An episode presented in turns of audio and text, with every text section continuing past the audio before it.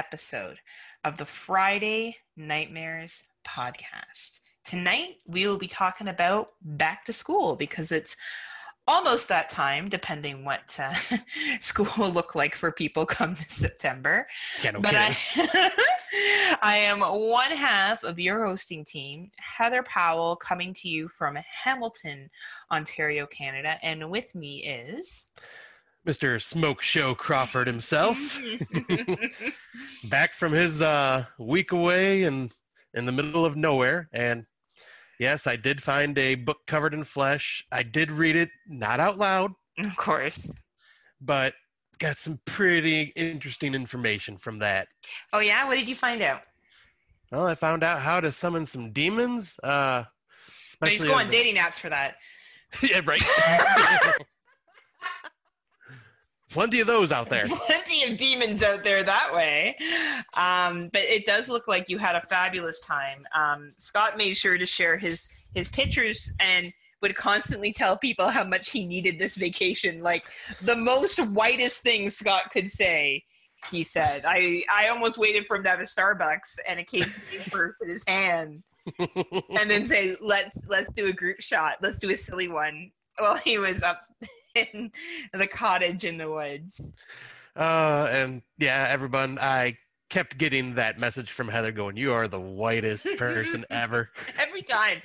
I so needed this vacation. Like we all don't need a vacation, Scott. Thank you for rubbing it in our faces. And then there was one part where Scott took this shot where he was on the dock and it was his bathing trunks that he like he was facing out and he was taking this beautiful shot of um the lake that he was staying on as well as he got some of his swim, swim trunks. Like it was actually a really nice photo. And one of our friends wrote that it wasn't his fan only page and I was dying. So Oh, yeah. My only fans Um, page. your oh, sorry, your only your fans only page, and I feel like Scott needs to start one now.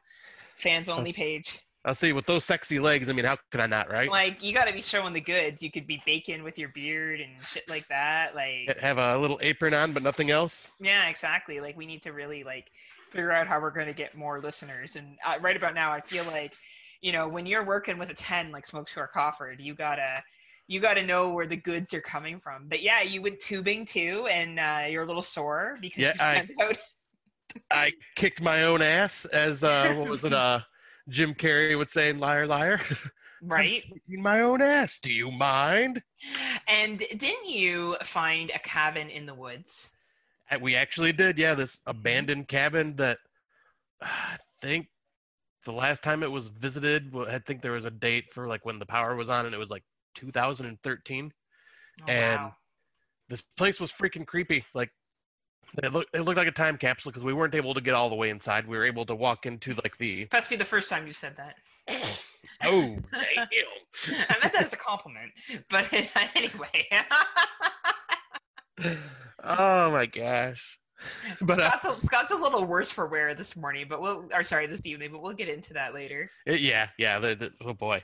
but uh, but yeah, that cabin was pretty cool. Like it, you could we were looking through the windows and it looked like a time capsule from the 70s, like all like 70s furniture and old school appliances. But then, like the creepy part was there was a cage hanging from a tree, and the oh, Well, Trapper's Cage.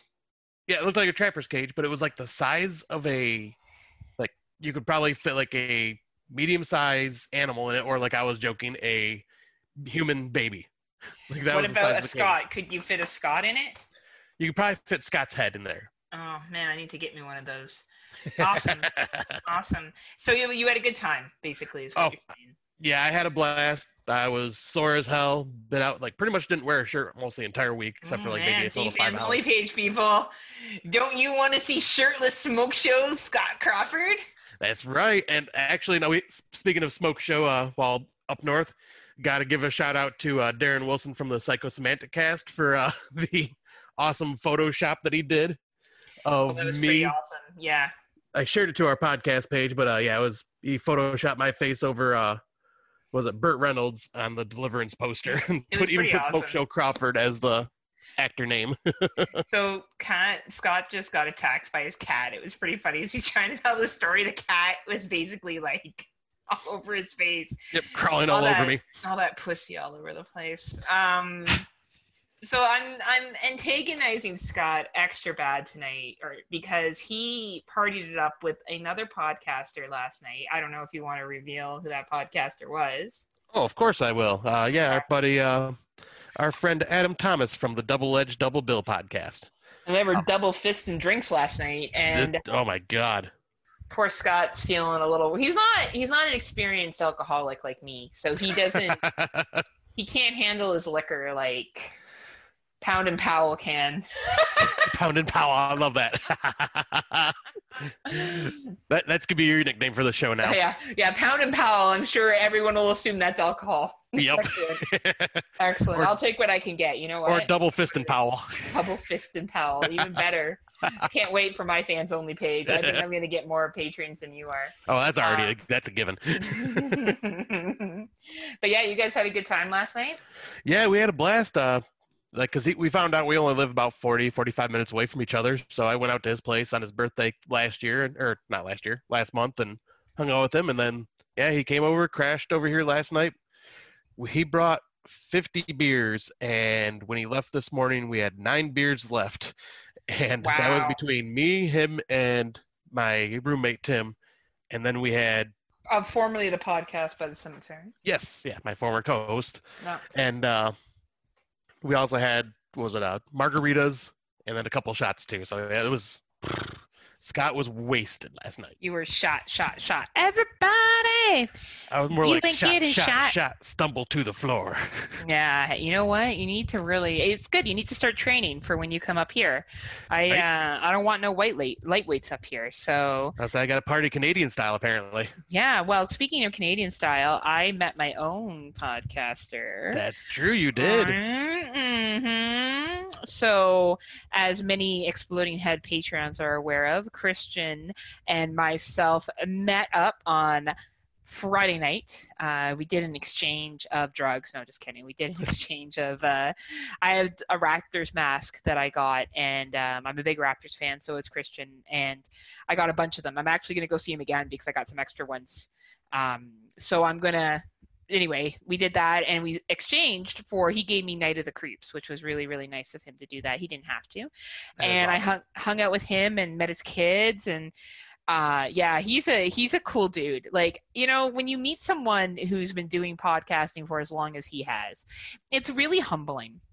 You know, I, I joked with him that I felt like I was making meeting a celebrity and he laughed, but I actually did feel that way. Because yeah, I can see that. you know he he really is larger than life funny and he's a good looking man like he is like in his mid 40s and he doesn't look older than 35 and I was gonna say because he looks like about our age. he is just you know a, joy to be around. We will probably get together again. I'm really hoping i can guest on tgif um, his tgif for 13 a show that he does with vince um, and we'll probably hang out. And if scott comes up here with definitely we'll go out for drinks. Yeah, I can't wait. um, and chill. So that was kind of my um, probably my highlight since Scott's been gone. Um, I also caught up on some movies. The movie theaters opened here, and I saw a couple new releases in the theater. So first time I've seen a movie before Americans have.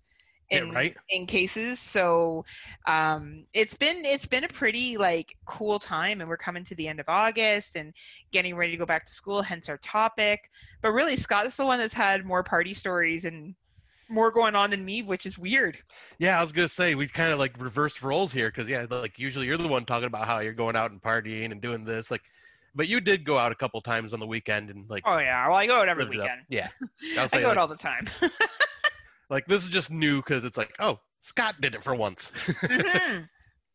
Well, and you were away for a week up north, right? And that's a pretty Yeah. awesome opportunity. So, um, you know, while the well, what is it? While the cat's away, the mice will play. So I got into some more 2020 watches, and I want to talk about hair. Insert hair flip here. My two theatrical releases that I saw in the theaters. So the first one So is jealous. I'm considering a horror film because I do believe it's similar to Joyride for those of you that have seen Joyride from 2011. Uh, but it's Russell Crowe and it's called Unhinged. Now, I don't know if Scott has had a chance to see a preview to this or not. Have you have you seen it? Nope, have no. I've not seen a preview for it, and I I'm kind of curious to see what will happen here in the U.S. with this movie. Like, is it going to come to like some of the theaters and eventually VOD? I have no idea. You haven't seen a preview? What a loser. Know, right? Um, you just didn't want to tease yourself. It was just right, exactly. Make myself feel bad. You'd be like, oh, I can't even watch this movie if I wanted to. Um, 'cause that's what you sound like. That's an accurate description of definitely what Scott sounds like. wah, Wah, wah. Um, no, great movie. Russell Crowe is in it. It's and you know, in a in a nutshell, it's it's about road rage, and uh, this woman, she pisses off Russell Crowe at a very innocent thing that I think most of us have done on the road before, and it's a balls to the walls movie. There is some graphic kills in this movie, uh, stuff that I did not expect walking into this film. I thought it was going to be more of a thriller. Within 15 minutes, 20 minutes, I'm like, nope, this is a slasher. And the only difference is you know the dude who's doing it, and you're just in it for this ride. And it is definitely a movie I probably wouldn't have gone to the theater if things were running normally. So if there were other theatrical watches, uh, this probably would have gone to the high, like to the side, because I would have chose something else. And I think they knew that, and that's why they released it now. And I'll talk more about the theater experience later, but it was almost sold out for COVID status. So, you know, there is a limited amount of people that can go into the theater at any given time. And it's short. Like I was in the theater at nine, it started at nine, and we were done by ten thirty. Like in That- and out. That's Right? nice. Now, mind you, there's not a lot of previews right now. there's not a lot of commercials because there's not a lot of people going to the movie theater. Um, so a lot of companies aren't putting money into advertising, but it was it was definitely a ride. Uh, the second one I'm going to talk about is Peninsula, and this is such my bragging right. I ha- can't express how good I feel that I've been able to see this movie and tell other people about it who haven't seen it. Yeah, because like I think it just came out this Friday in the U.S.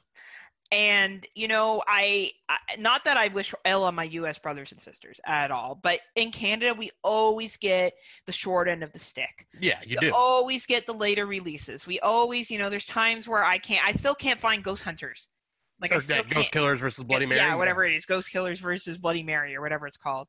Um, but this came out. I went and saw it in four um 4DX, which Yeah. is basically ride motion, which was insane. I probably still should have want to this- experience that. Oh, you'll I'll take you when you come up here. It was it was and there's some crazy chase scenes in this and it is nuts. So basically the premise um it's it's taking place 4 years after Train to Train to Busan and it's looking at what the world looks like and i will leave it at that. There is definitely some characters that you get introduced to early on.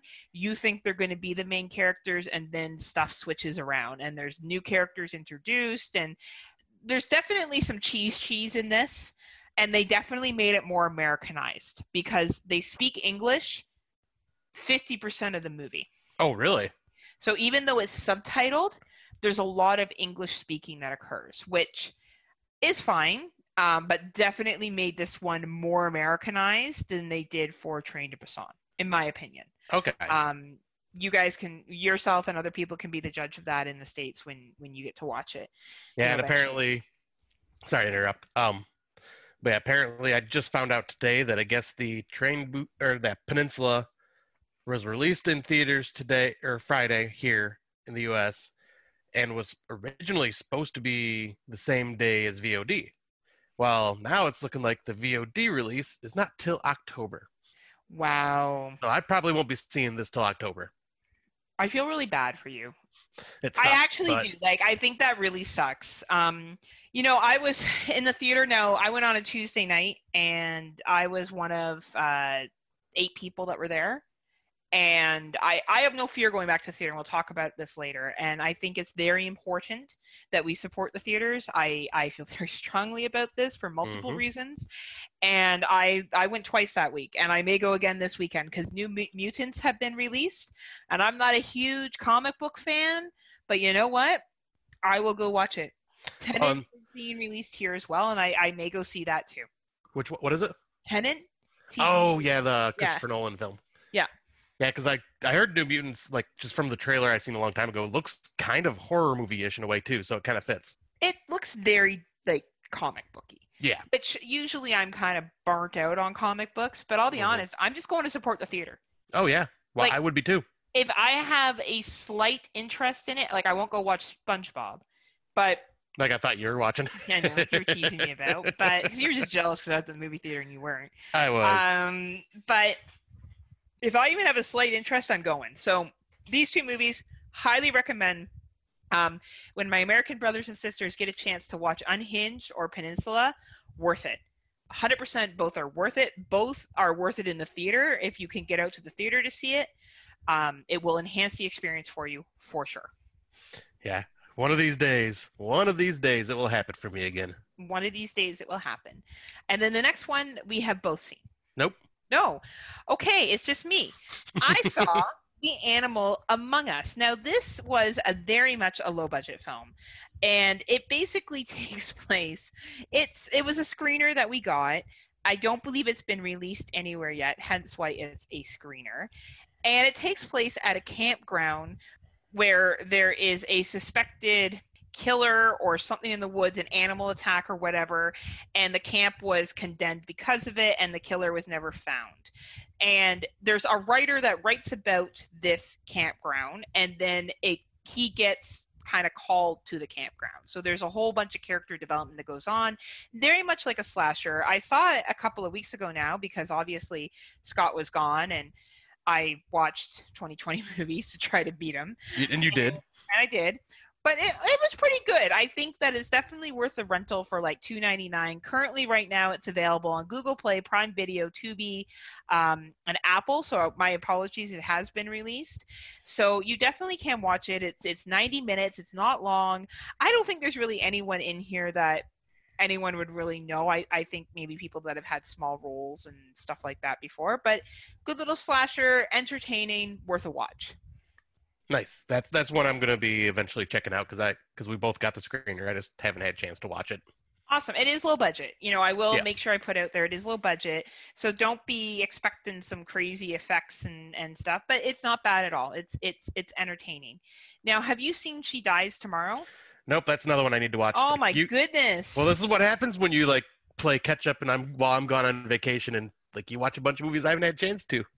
Well, She Dies Tomorrow is a 2020 film. It is 84 minutes in length. And basically, it talks about the impending fear of death and the social um, construction of how we view death, what and and kind of the build up to it. And it's a little bit of a psychological film as well as a sociological experiment of how people communicate with each other. It's a very very dialogue heavy, character driven watch. I'm not even going to say it's a slow burn because there's no real payoff. It there's nothing that happens at the end that's there's this huge climax. It's basically just a journey that you go on with a couple of characters as they deal with this idea of death and the concept of death. And I really connected with this movie because for me, I used to be very afraid of death and would worry about it all the time. And like every day I'd be like, well, maybe tomorrow I'm going to die. Like it was like a constant thing I thought about until I almost did die. And I ended up in the hospital very sick. And obviously I didn't die because I'm here today.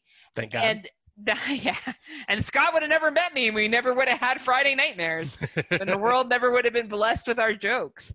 Um, but it's it definitely speaks to that. But this is a you know I can't stress character development, dialogue heavy.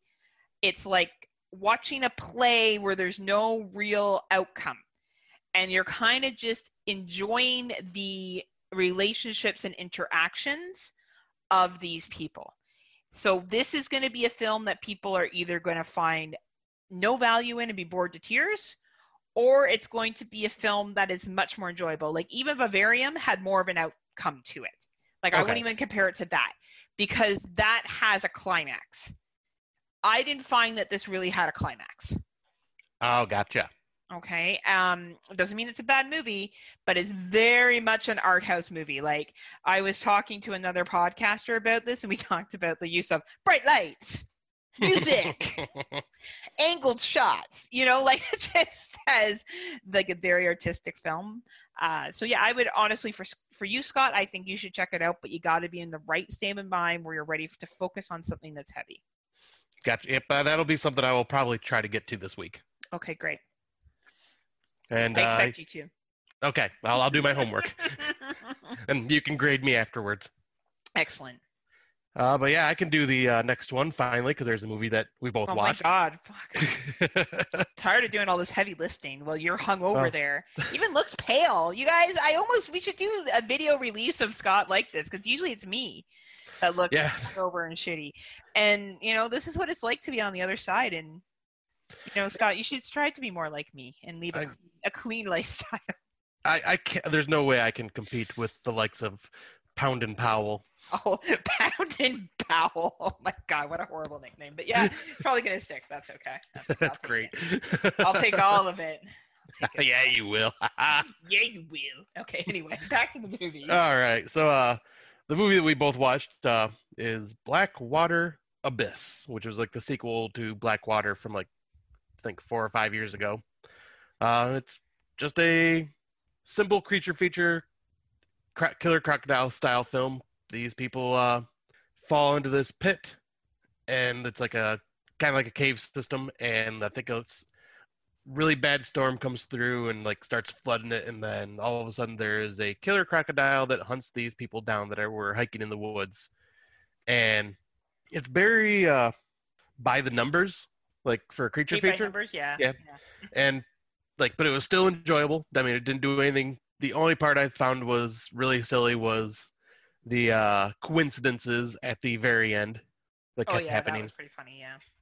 but yeah i thought it was just uh just an enjoyable fun easy watch Uh, there's a certain movie that it reminded me of that had to do with caves as well. That I felt like it was very similar to that. Oh yeah, I think I know what you're Um, talking about. And uh, you know, it's 98 minutes runtime.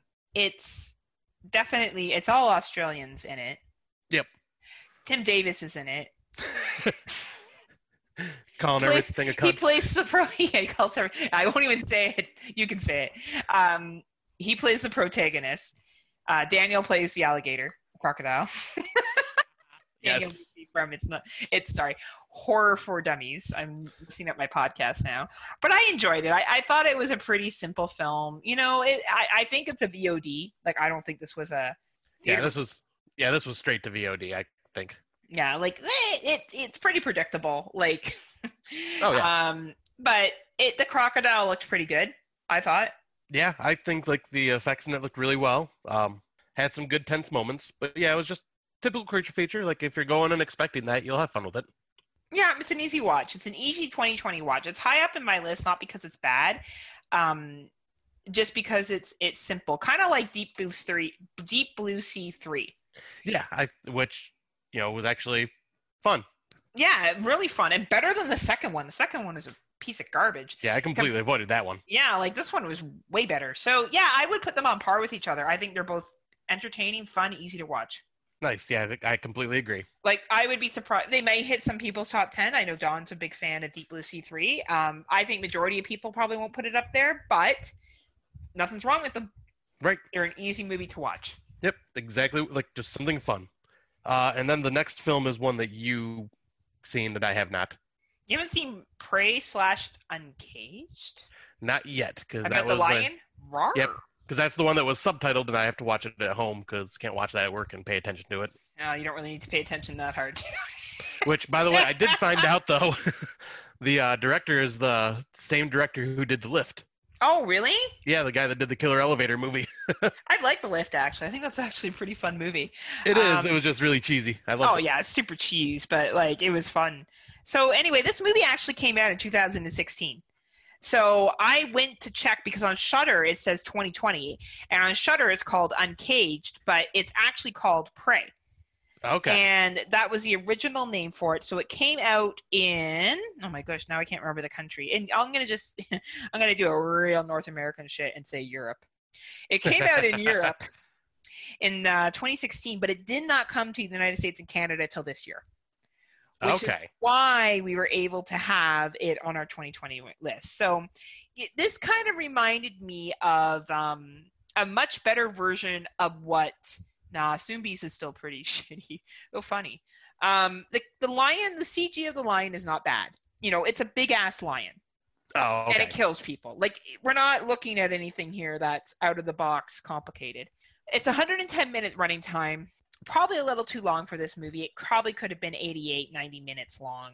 They could have easily shaved off 20 minutes, but it's entertaining.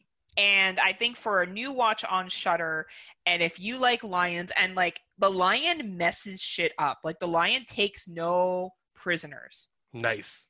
and people get killed who you don't think are going to get killed. Nice. And the blood is pretty good. The gore is pretty good. Uh, it's a natural, slow build to it for a Shudder watch. eh, Absolutely, I recommend it.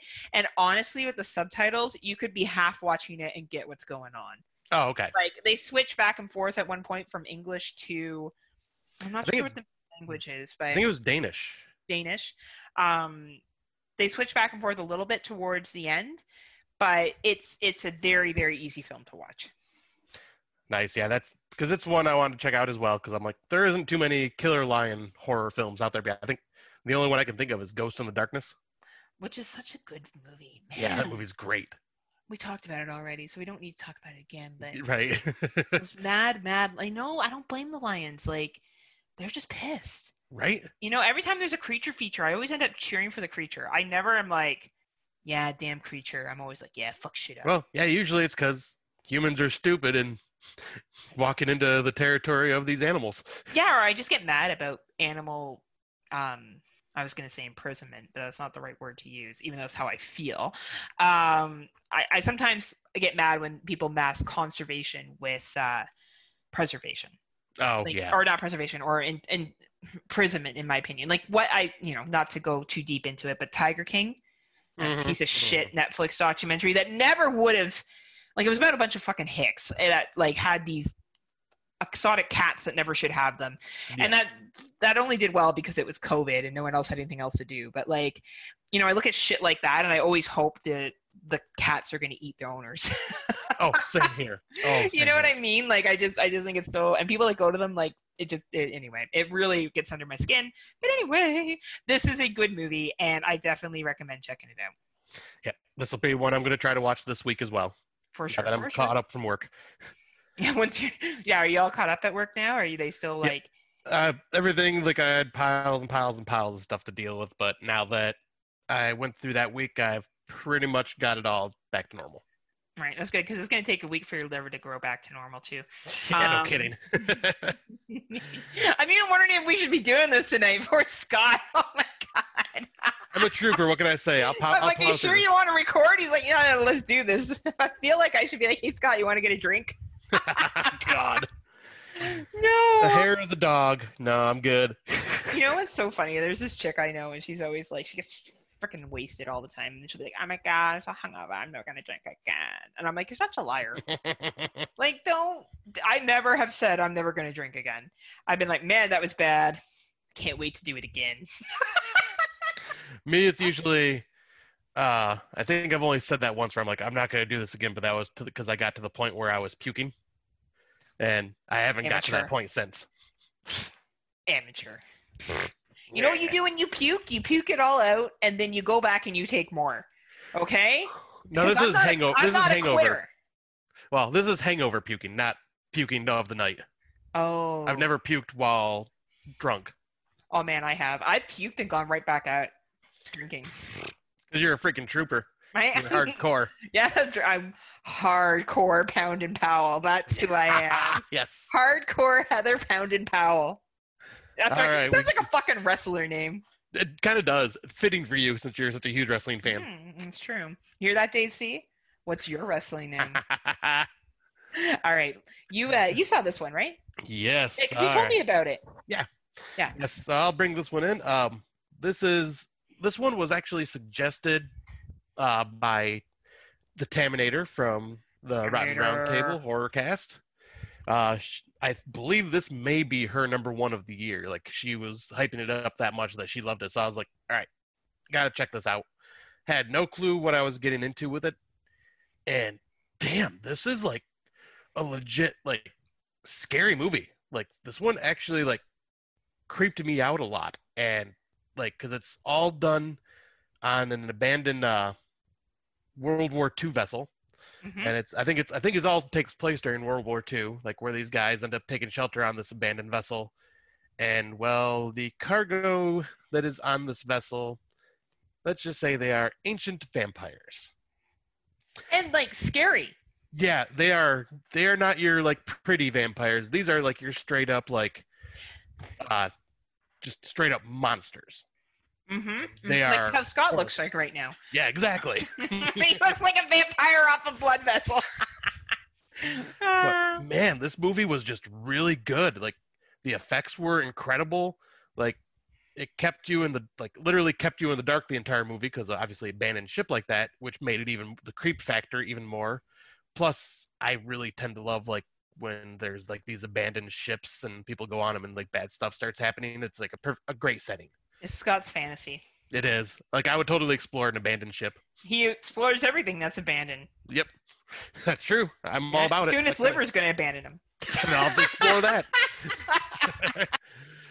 but yeah, I I thought all the uh, cast did great in this. The effects were awesome. Like it had a really good story. The ending I thought was really cool. Yeah, you're you're and the poster would Yeah. pass the poster art challenge. I think.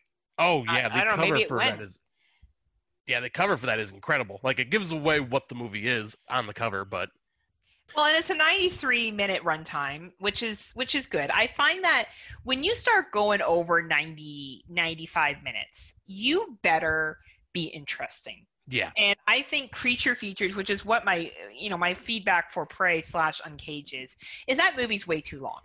It does not need to be as long as 110 minutes. And I think if you are going to pass that hour and a half mark, you better be doing some fucking good shit. Because if you're going to be a two hour, two and a half hour horror movie, it better be interesting. Like as much as I'm not the biggest Midsommar fan in the entire planet, which I'm not. I respect the film. I think it's very interesting, but I don't love it.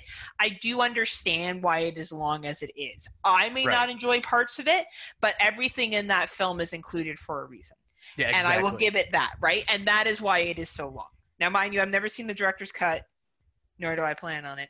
But Actually, you did when we watched uh, when we did the uh, commentary for the horror return. did I? Yep. Oh my god, no wonder it took so long. Okay.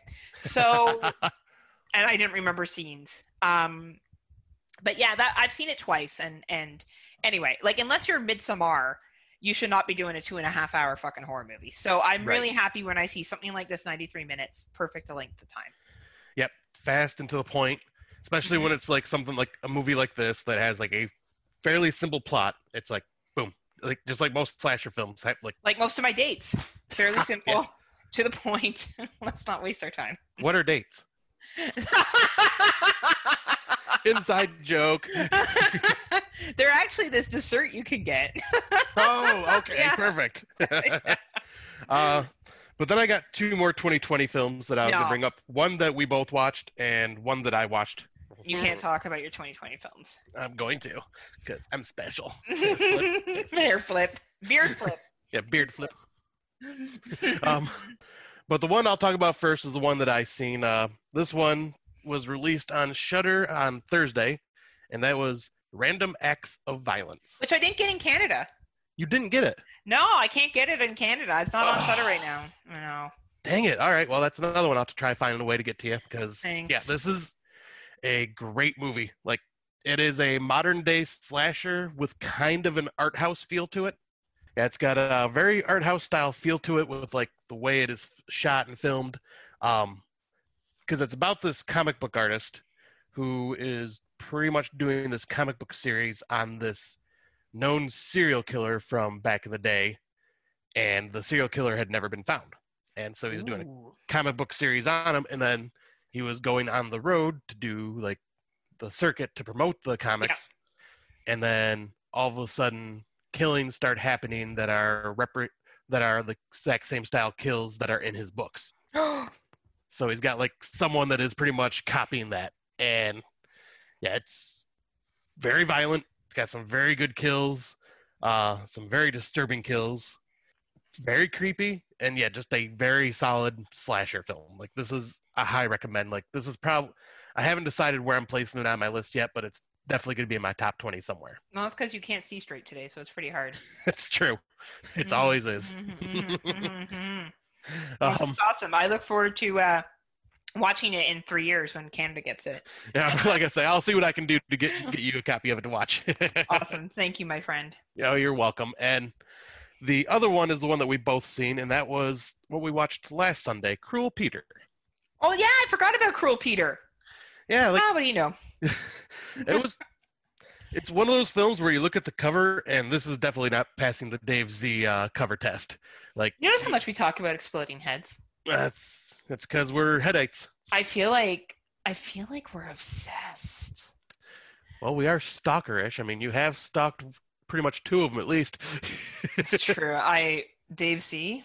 Yep. Just wait till those borders open. I'm I'm I'm stalking Junior from afar right now. Oh, how could you not? oh, but uh, yeah, back to the movie. Yeah, Cruel Peter. The uh, also, like a Peter. Peter is such a name that is used sometimes. oh my gosh, we are like so out of it today. It's awesome. I love it. no, you're out of it, and I'm toying with you like cat with a mouse. That's so true. Okay, That's that's fair. happening. Uh, but yeah, Cruel Peter was uh like it has like the very most generic looking horror cover, but Mark Nato from the horror cast had talked about how like he really liked it, and with Mark Nato, I know his tastes, and him and I sometimes agree and disagree depending on the films. And sometimes he's wrong, and yeah, exactly. sometimes he's right. Yeah, exactly. I get it. and but yeah, this one I thought was pretty good because it's about this like vicious little kid that ends up getting uh, buried alive, and then ends up basically being like a possession film, like when it moves into the future, like a couple was it hundred years later, a couple hundred years later, Mhm. and yeah, for the like for the possession exorcism style horror film, I thought it was pretty good. Like it's not like oh my god, this is amazing, but no, I thought it was good. Like it was creepy, had a like it was very well shot and produced. It's like weird. the The, acting was really good. doesn't have the runtime, um, and it's funny because it's available on Netflix, Hoopla, Hoopla. Yep, Hoopla is the uh, uh, where you can rent from the library. Ah, Tubi. Tubi has it too, which is kind of cool. Um, Amazon Yeah. Prime. and it's on Prime. And yeah, it was Netflix Canada is where I watched it, and it was. It, I would. I think your observation is pretty cool. It, it's true. It's a ghost story. The kid's a real piece of shit. Um, Cruel Peter is kind of an understatement to how horrible this kid is. Oh, absolutely. And it's it's a it's a smooth ride. Would I would I sit there and be like, oh man, best film of 2020? No. But out of 126 films, I believe I have it in the 70s. So it Yeah, definitely was enjoyable enough. If if you're looking to really, you know, narrow down your watches, I don't think this is something that is I didn't give it a 7 out of 10. I think I gave it a 6 or a 6.5. Yeah, I, I was Uh, the one that gave it a seven. You gave it a six. Yeah, you always give it high or the That's that's right. unless it's like politically angry movies. Because someone called me out on it the other day that I like that I, I only give movies high high um, ratings if they have societal horrors. And I always say, well, it was really good about it is it reflected the horrors in society. And I like it's true. I was laughing so hard that I was crying when this person said this to me. It was over the phone, and it was fucking like it nailed it. Like it's totally something I would say. Um, so anyway, I I did enjoy it though. I think it's a worth a watch, but I don't I don't know if it's going to hit many people's top tens or twenties or whatever. Right. It's just yeah. It's just some, it's just one of those another easy watches. Yes, absolutely. And we Scott and I are like anything is things that are easy. Yes, we love it easy. We do. we love it easy. Um, but yeah, that's the end of the 2020 films. So I guess uh, we should jump into the older films that you watched. And I have one, then I'll wait till yours are done. Know. Well, yeah, I have a pretty impressive list. Well, I, I have a bunch more, but they're all themed with our topic, and I was just like, ah. I'll, I'll yeah, because I noticed recently when we're doing movies, we're like balls to the wall theme topic. yeah, Like, we're like we we doubled down. well, like and I, I like I was telling you when uh, like I love it when we get our theme because there's days where like if we if we've already recorded our episode like after tonight and we won't know what our next episode's going to be yet. I struggle to figure out what i'm going to watch because i'm like i just don't know what to look for. And then when we do a theme i'm going oh i'll cr- look up a list of movies and then oh i haven't seen these. I should check these out. And then i just go balls to the wall with it. I think we do have a theme for next episode. Oh yes i think we do I think we do. i think we do well, we'll leave that as a surprise at the end. We want to we want to keep people wanting more. So, the older films that I watched, the first one was Blood Rage, 1987. ah nightmare at shadow woods I Is that what it's also called? Yep, or nightmare. I think it's Nightmare in Shadow Woods. Okay, yeah, uh, it's um, it's interesting. I remember you had mentioned it, Yeah, like when we were first talking, because I watched it on Thanksgiving. Like I was Yes. talking to you about it then. and I had never got around to watching it. And then through a good friend's Plex, he had it, and I was like, oh great, because sometimes it's really hard to find these 1980 movies. Yeah. Like it's you you can't even find them to rent sometimes. Like all, one of the movies that we were covering tonight, I couldn't even rent in Ontario. oh wow. I tried to rent it last night and I couldn't even do that. So anyway, I couldn't watch it bottom line. So but uh, fun movie, a little bit of spoilers here. It's it's basically about two twins and one of the twins commits this gruesome murder in a drive-in movie theater and gets locked away and the idea is that the wrong twin gets locked away. Yep. And then that twin escapes and chaos um occurs for a low budget 1980s film, I really enjoyed it. And there's a heartbreaking scene at the end. Oh, one yeah, of the the- twins and the mom, and you know, it it was heavy. Yeah. Like it was a heavy film for that ending scene, and I I don't know if I would run out and rewatch it anytime soon. I didn't see it really Thanksgiving-y besides the fact of like they ate some turkey and mashed potatoes. at Well, well, in the, in the line, it's not cranberry sauce. Said a couple different times. Yeah, like there was some that. stupid shit like that. But it, I don't know. It it wasn't. It, it was okay. I'm glad I saw it, uh, but I wouldn't say it's one of those 1980 slashers that you just gotta go out and, And- watch. And I would say it is. It's in my top ten slashers of all time. I love. Are you fucking kidding me? I love, love, You're love fucking kidding movie. me. No, No. you don't.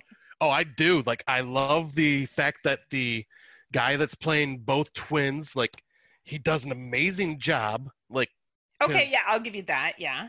The kills are mean and violent and like really gory. Like, I more than I expected for especially practical effects 80s slasher like that. Like, especially so low budget. Um, I just love the whole idea of the wrong twin being uh, locked up and like him being blamed. Why is it because you locked up your twin? I ate my twin.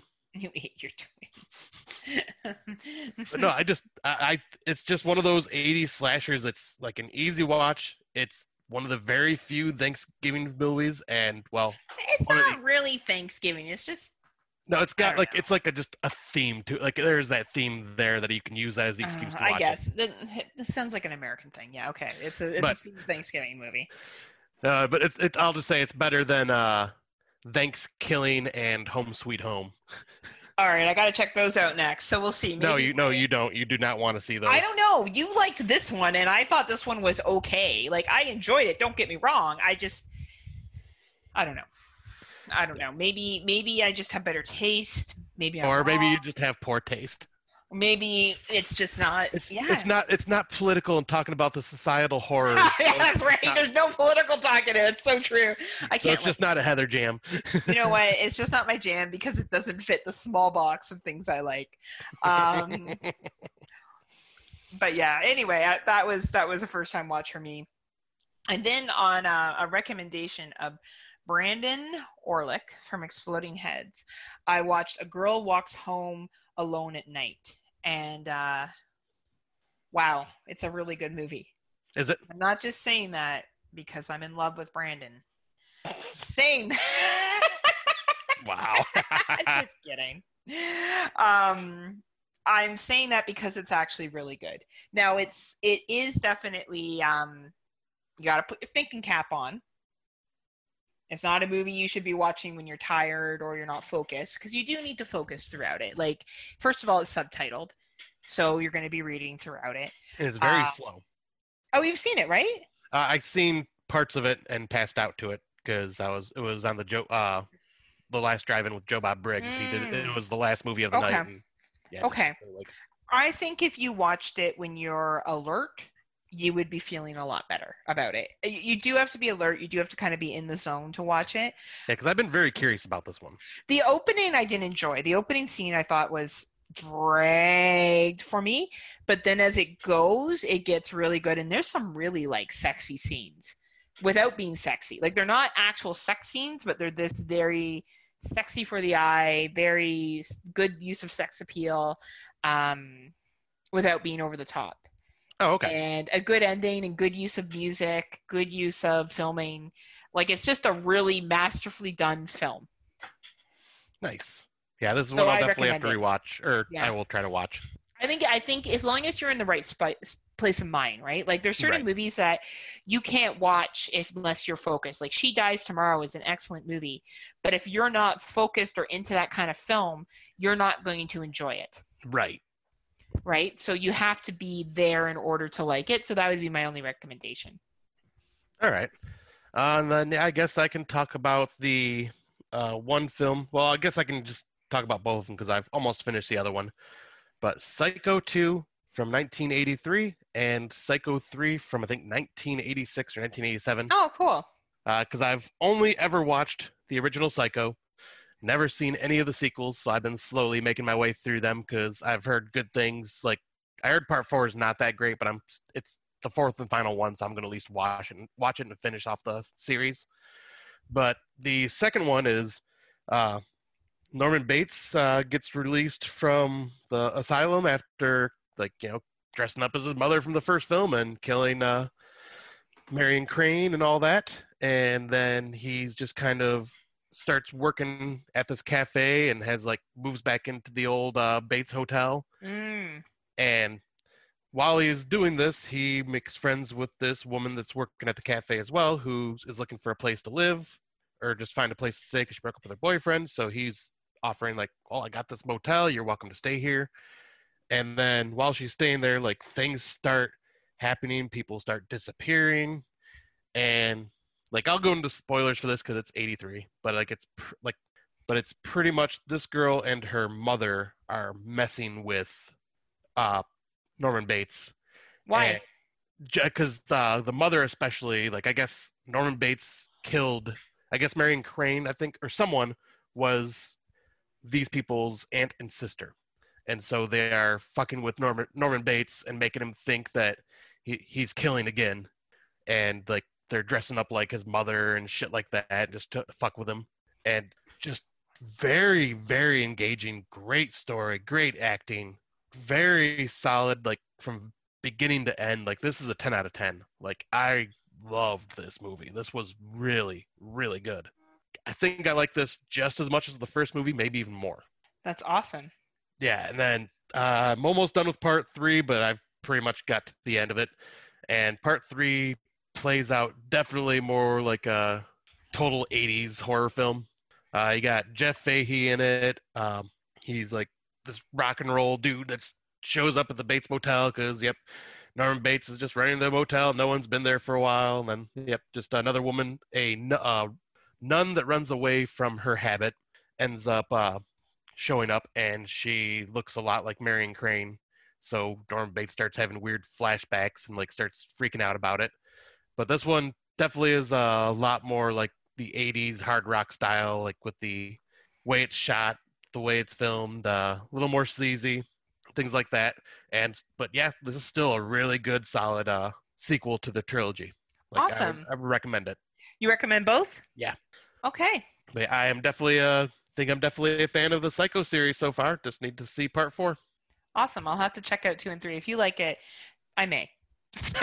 right Obvi- but i mean obviously you know you gotta see if you got as good taste as me I know. We'll see if I, I have up to the taste that Smoke Show Crawford does.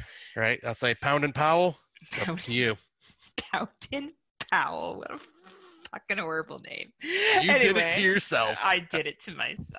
Poundin Powell did it to herself, huh? pound and powell's been double fisting and did it to herself Oh my god. This is just and my fan only page can be found at. Um, so that concludes our older and our newer films. And we're going to jump into what we've been listen- listening to. So the first thing I want to announce is the Dark Discussions podcasting network has been launched. Uh, many podcasts that were originally housed on Horophilia have officially moved over. Uh, so, congratulations to this new network. Looking forward to hearing all that you guys have to offer and this new adventure. And all the best to Jason Lloyd as he kind of wraps down his uh, his term with Horophilia. And I hope he enjoys his next steps, whatever whatever those may be for him. Yep, I completely agree. Because yeah, Jason, you brought in a lot of talent to this uh, community, and it is uh, like you did a lot for this community. So it's great, uh, you know, that you'll finally be able to put your show to rest. But let, uh, but it's good to know that that you know the hard work that you put in is appreciated and loved, and will be moving forward and still going strong. Absolutely, and I think it's great new network, um, new start, and it's a great thing to come out of 2020. So, congratulations to everyone that's moved over and is about to move over. I know um, our podcast, It's Not Horror Okay, is now on the Dark Discussion yep. Podcasting Network, along with all of Nudie's other shows, such as NFW and um, Hard to Kill podcast. So, that will be over there as well. So, a podcast that I've checked out recently, which is actually done by a fellow patron from the Exploding Heads podcast, is the movie Misfits. So they their podcast little description is what exactly is a movie misfit besides a catchy and incredibly accurate description of the cinephile outcasts who run this show. So it's John Spooky Rhodes, Crippled Cody, and Jason Gray. and they go over a variety of different movies, and they're pretty funny. And they actually have wrestling talk too. Really, really enjoyed their summer blockbuster episode where they talked about different summer movies, including Jaws, and one of them has never seen Jaws. Dun dun dun. Oh wow. Um, so it was a really, really cool conversation about that. John Rhodes uh, is the only one I kind of know uh, through our chat groups, and John is quite knowledgeable. Also, he is very funny. So I'm really excited to be listening to this podcast and to promote them. You can find them just on Podcast Addict by searching Movie Misfits, and I believe they're up to episode six, and I recommend checking them out. Yeah, because these guys have been on my list as well. Like, because uh, we've I've been talking to John a little bit too. Um, and I've worked with John once, a uh, long time ago, I believe, on uh, I think it was uh, Paul Stevens' uh, show. I love Paul Stevens, oh, man. Yeah, he's a great dude. He really is. Um, but yeah, the show that I'm going to talk about is probably a fairly well-known one once again, but it is the Hysteria Continues, and their description is a podcast dedicated to the most reviled of horror subgenres the slasher movie from the people behind Hysteria Lives and The Body Count Continues. Reviews, retrospectives, and more includes some brief, brief, strong language and spoilers.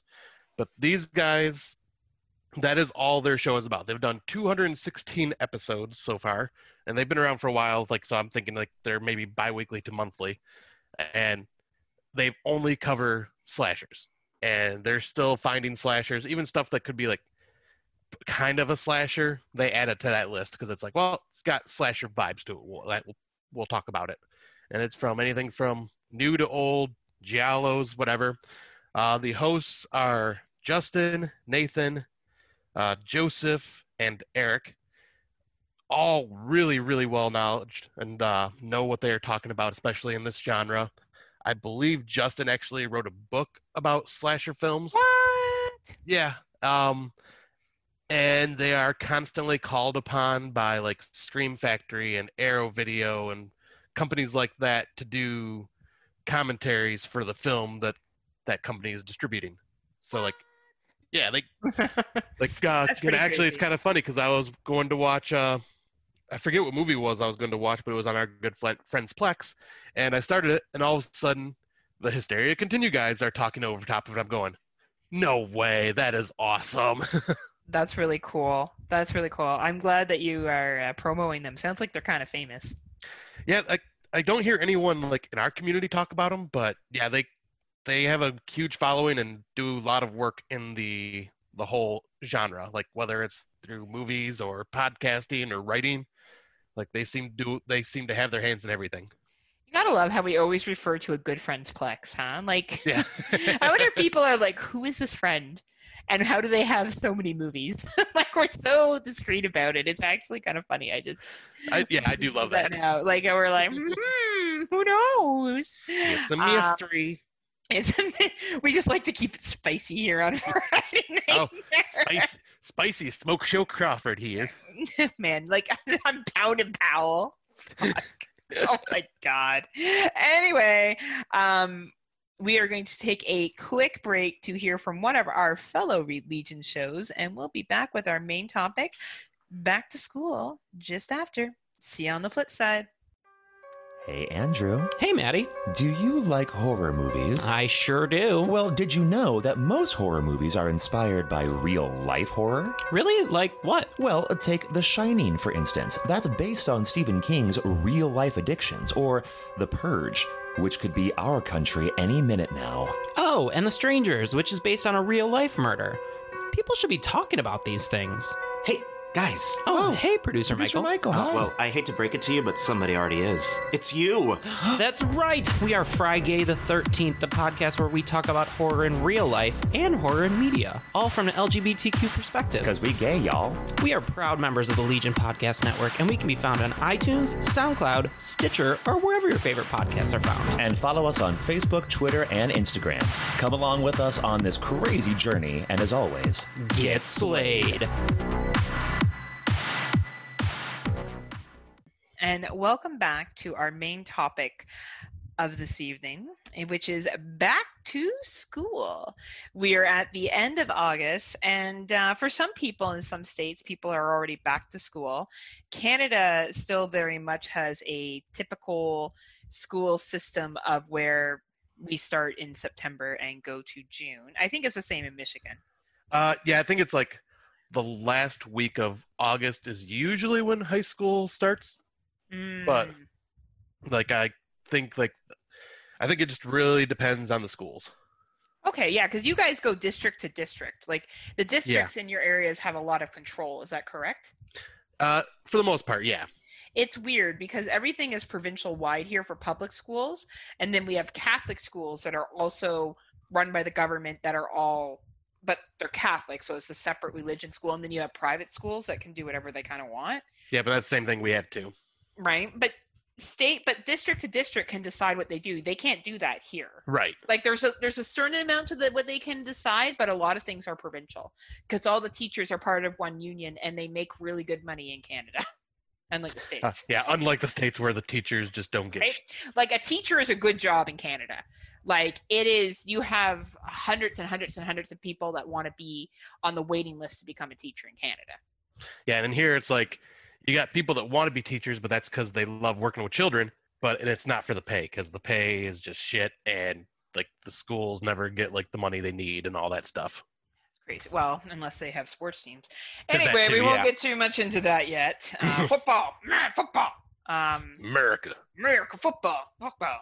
Anyway, so let's start off with the history of school in the United States to begin with. So, Scott, do you know anything about the history of school in the United States? Not really. Like No. I just know like you know schools roughly were like 1600s when it first Yeah. started. Yep. So the first recorded public school on record uh, was the Boston. Is that what it's called? Boston Latin School. So it was opened on April 23rd, 1635, um, in Boston, Massachusetts. And it was a boys only public secondary school that was led by a schoolmaster. His name really isn't overly important. Uh, the Boston Latin School was strictly for college preparation. So obviously, this was a school in which people who had came from means were sending their kids to. Yeah. And it was modeled after the free grammar schools of Boston and England. So the English school taught Latin and Greek and centered on humanities. Some of the Boston school's most well-known alumni include John Hancock and Samuel Adams and Benjamin Franklin was a dropout. I love how Yes, they he always talked about that. Obviously, a very bright, intelligent man. Yeah. So the Boston Latin School still is a fully functioning public school today, and it has students in the grades from 7 to 12 enrolled. However, it has become co-educational in 1972 and moving locations several times. Um, it is still a very high society school. It is very competitive and limited to the residents of the city. So much like back in the day, education was really meant for those who came from means. And it was meant to have those individuals learn how to read and write. You know, if we look at the vast population, most people were illiterate with the exception of being maybe able to read the Bible um, and very simple instructions and, and other materials such as that. So if we go down to a little some some quick facts of the history of education in America, the first public schools in America offered a very different curriculum compared to what is taught today. Initially, public schools focused on religion, family, morality, and didn't find the nature of academic instruction terribly important. Also, education for girls was limited. Faint and shock on that one. Right. Girls learned how to read, but didn't learn how to write. Wow. Why do you think that was, Scott? I don't Take even a guess. I actually have no freaking clue why that well, would be. women didn't own property, and they were considered property of their hus- of their fathers and then of their husbands. So the man would own everything, so they would be the one to sign their name. oh. A, hus- a father would be giving, you know, when we talk about giving the bride. So Yeah. a father would be giving his daughter as property to another man. So she doesn't need to sign. She would need to read to understand instructions on maybe how to sew or how to do things for the home, um, possibly stuff like that. Know how to read the Bible, so she would know how to be a good woman in the eyes of God if we're looking at the Christian faith. But she would not need to know how to write. That's so insane. Well, it's insane, eh, but at the time, that's how the world was structured, right? Oh, it Like, was, yeah.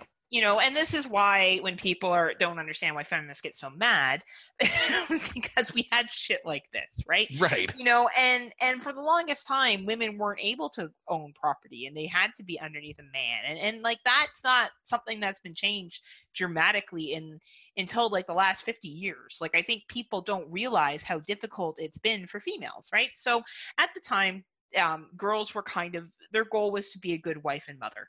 That was their role right is to you know growing up it was to get a mate that would take care of them and that was the exchange too right so if i can't read or write my husband must be able to provide a life for me and in turn i provide a life at home that is you know allows him to go out and work etc right Right. so academics didn't become a popular concept in the public school system until the 1850s. At this point, concepts like math and reading were introduced to promote literacy. In the 1850s, public school attendance was at 59%. So obviously, you know, you had farmers, you had people that were working, you had people that were doing jobs like blacksmiths and other things like that. So the kids would need to be home to do that kind of work. You you had children. Obviously, we're not looking at birth control during this time. So every time you banged, you took the risk of having another kid Yeah. and you know you need those kids at home to working to to either you know the fields or to bring money in so you can feed them although it took some time for the public school system to grow in america by the 1900s 31 states were requiring children to attend public school from the ages of 8 till 14 the demand for public education continued to grow and by 1918 all states required at least the completion of elementary school which is huge and we probably see this at the end of the first world war and I would have to do more research on this, but I wonder if it has to do with making good soldiers because they would have had people going into the the military that maybe weren't able to read or didn't have an idea of distances, and that may have been a real disadvantage when fighting in the war. So yeah, and women very well could be. went to work. So we got to remember that we started to see the women working. Um, even though that happened more in World War II, you would have seen more of a role of females as well. So maybe the need for them to have education too. So, from 1920s on, more academic subjects were introduced. Schools began to focus more on math, English, and social studies. What was your favorite subject in school, Scott? Maybe elementary or, or secondary school. I, I don't know if you want to separate them. Was there anything you really enjoyed? Um, for me, it was always art Hmm. and math. And it was it was math because it was clear answers. Yeah, math just because I loved the thinking and the problem solving. Like, Hmm. I love trying to figure out how to make this work, this equation work, especially when it got into a lot more complicated stuff. And like, I, I don't know why, but yeah, I became obsessed with numbers and just was able to figure that stuff out very, and it just came naturally to me. And art, just because I kind of like an art appreciation nut, and I used to, and I'm fairly artistic, so it just I loved like just honing my skill more. History was probably my least favorite at the time. Like I'm more into history now as I'm older, but back then I could care less about anything about the history. I, it's funny because history was my first. Yeah, that's what I figured. Right. Um, and it, and it's more or less because I like understanding where we came from, and it gives an understanding of the choices that we've made as a society, and why we're at where we're at. And I do think a knowledge of history, much like a value knowledge of mathematics, um, can allow you to a understand the problems and, and look at how things can be solved in the future. But math is a is a really intense skill that a lot of people struggle with. Yeah. And you know, I think school systems have this job of teaching us subjects to grow with our knowledge, but also have the the challenge of preparing us for North American society, which we we both live in capitalist societies. Canada is a capitalist society with social val- more social values, but we're both capitalist societies. Right. And you're expected to know how to read and write and, and do math, and and eventually you have to do income taxes, and there's a lot of things that you need to do. And school kind of trains you for that working day too, right? That that Monday to Friday work, having to work with other people, having to work with other people you don't really care for, learning how to get along, learning how to follow rules, structure, how to behave in a group. Like school is a lot to do with socialization, you know, yeah, which is that, like biggest, probably the biggest thing besides obviously the learning is like yeah, getting everybody socialized. Absolutely, and that's why horror movies can can really capitalize it because in North American generally North America generally speaking, we all go to school. Yes, there are people that are in very impoverished situations, or those that are homeschooled, or those that, for whatever reason, don't attend typical school, whether that be public, private, or a religious school. Uh, but it is something we all experience. So I feel like horror movie can also you know capitalize on that because there's also a lot of socialization that goes through especially in high school uh, when it comes to cliques and stuff like that and we'll get into that when we talk about the movies. So in the 1950s in the united states uh, attendance rose to 75% so we started to see more people going to school. There was definitely more pressure put on it. And then the every student succeed act was replaced the 2001 no child left behind behind act it allowed the federal government to retain a role in public education, but places the primary responsibilities on the states when it comes to establishing standards. This is what's so different in Ontario and Canada. So the federal government does oversee standards, and basically the provinces have some flexibility, but we have to be able to compare education from one province to another. So if I move from Ontario to BC, there needs to be a comparable curriculum. And, And, I think that's what perfect sense. I just think it's interesting how the states are, are run because, as we can see here, the federal government does have a role, but they're relying more on the states to decide on how they're going to prepare students for college and careers. So Yeah. today, um, so as of you know the last year, public school attendance is at ninety four percent, which is pretty high. Um, you know, Yeah. you still got six percent of people that don't attend school, and I think that's scary. You know, we think six percent. Oh, that's not a big deal. But if we think of the population of the United States of America, that is Now, actually a very high number. Is that six percent? Does that consider like people that are homeschooled, or is this just people that just? Well, if you're go to school? homeschooled, you would have to you would have to declare to the government in that state that you're homeschooling Oh, your so child. yeah, that would consider attendance then. right? So this would be people that are just dropped out. So it would be six percent of the entire school age population of the United States. Man, hmm, maybe that's why we have the president that we have now. Side note. Uh, gee, maybe that is. Anyway, so in Canada, because I always like to bring in Canada as well. oh, of course. The compar- um. Right. comparable so not that i think canada's better because we have stuff too so free and co- compulsory public schooling was first instituted in ontario in 1871 so we were a little bit uh, behind the states which we usually are and then most canadian provinces soon followed its lead so these were free state-run schools offered to uh, major social economic problems at the time a better education so the idea was that a better education would allow for children to learn the skills to be good workers and good citizen and, and we're very much still connected to the british monarchy especially during this time so you know there would have been this huge pressure on being a good brit and living in canada right, That was definitely something that existed that did not exist in the united states because you guys told the british to fuck off long yep. so and we still haven't told them to fuck off. We just kind of like gently kind of escorted them out with like this really you know slight connection we have to them. So because child labor contributed to family survival many parents were reluctant to send their children to school. Others objected to compulsory schooling because it did not match their language or their religion. By the 1890s most people had come to hope that free and compulsory schooling would improve their children's lives and can and you know lead to a more just canada so there is the idea also that the use of science and human nature to create a better society on earth, the idea of developing more of that professional middle class family, so like doctors, lawyers, educators, wealthier business people, to to basically spread knowledge and to reduce the amount of individuals attending insane asylums, prisons, and workhouses for the poor.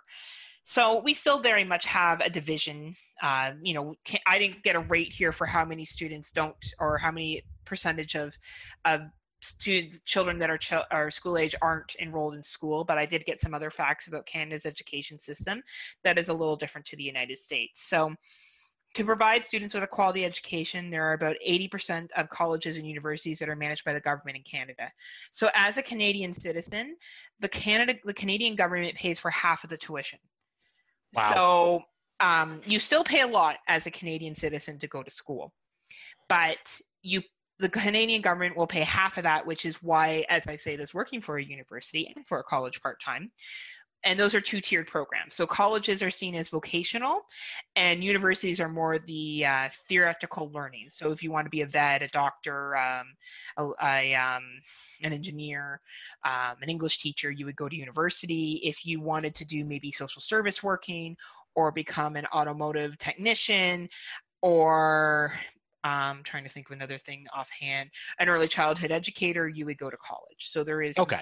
between the between the schoolings college is cheaper than university. Most of the teachers, except for pre primary and primary school teachers in Canada, have a higher education that allows them to be experts in a particular field. So, this is true. If you go to teach high school, you must have two teachables. So, you have to major in university, which means you have to take majority of those courses. So, if I'm a math teacher at a high school, math would have had to be my major in university. So, I would have had to take a lot of math courses. Canada is the world leader when it comes to language training. As a country with two official languages, English and French, it's required students to learn both. This is 100% true. So Yeah. from grade four to grade 10, we had mandatory French classes. Um, you did have an option, your parents could put you in French immersion, which would be half day English, half day French.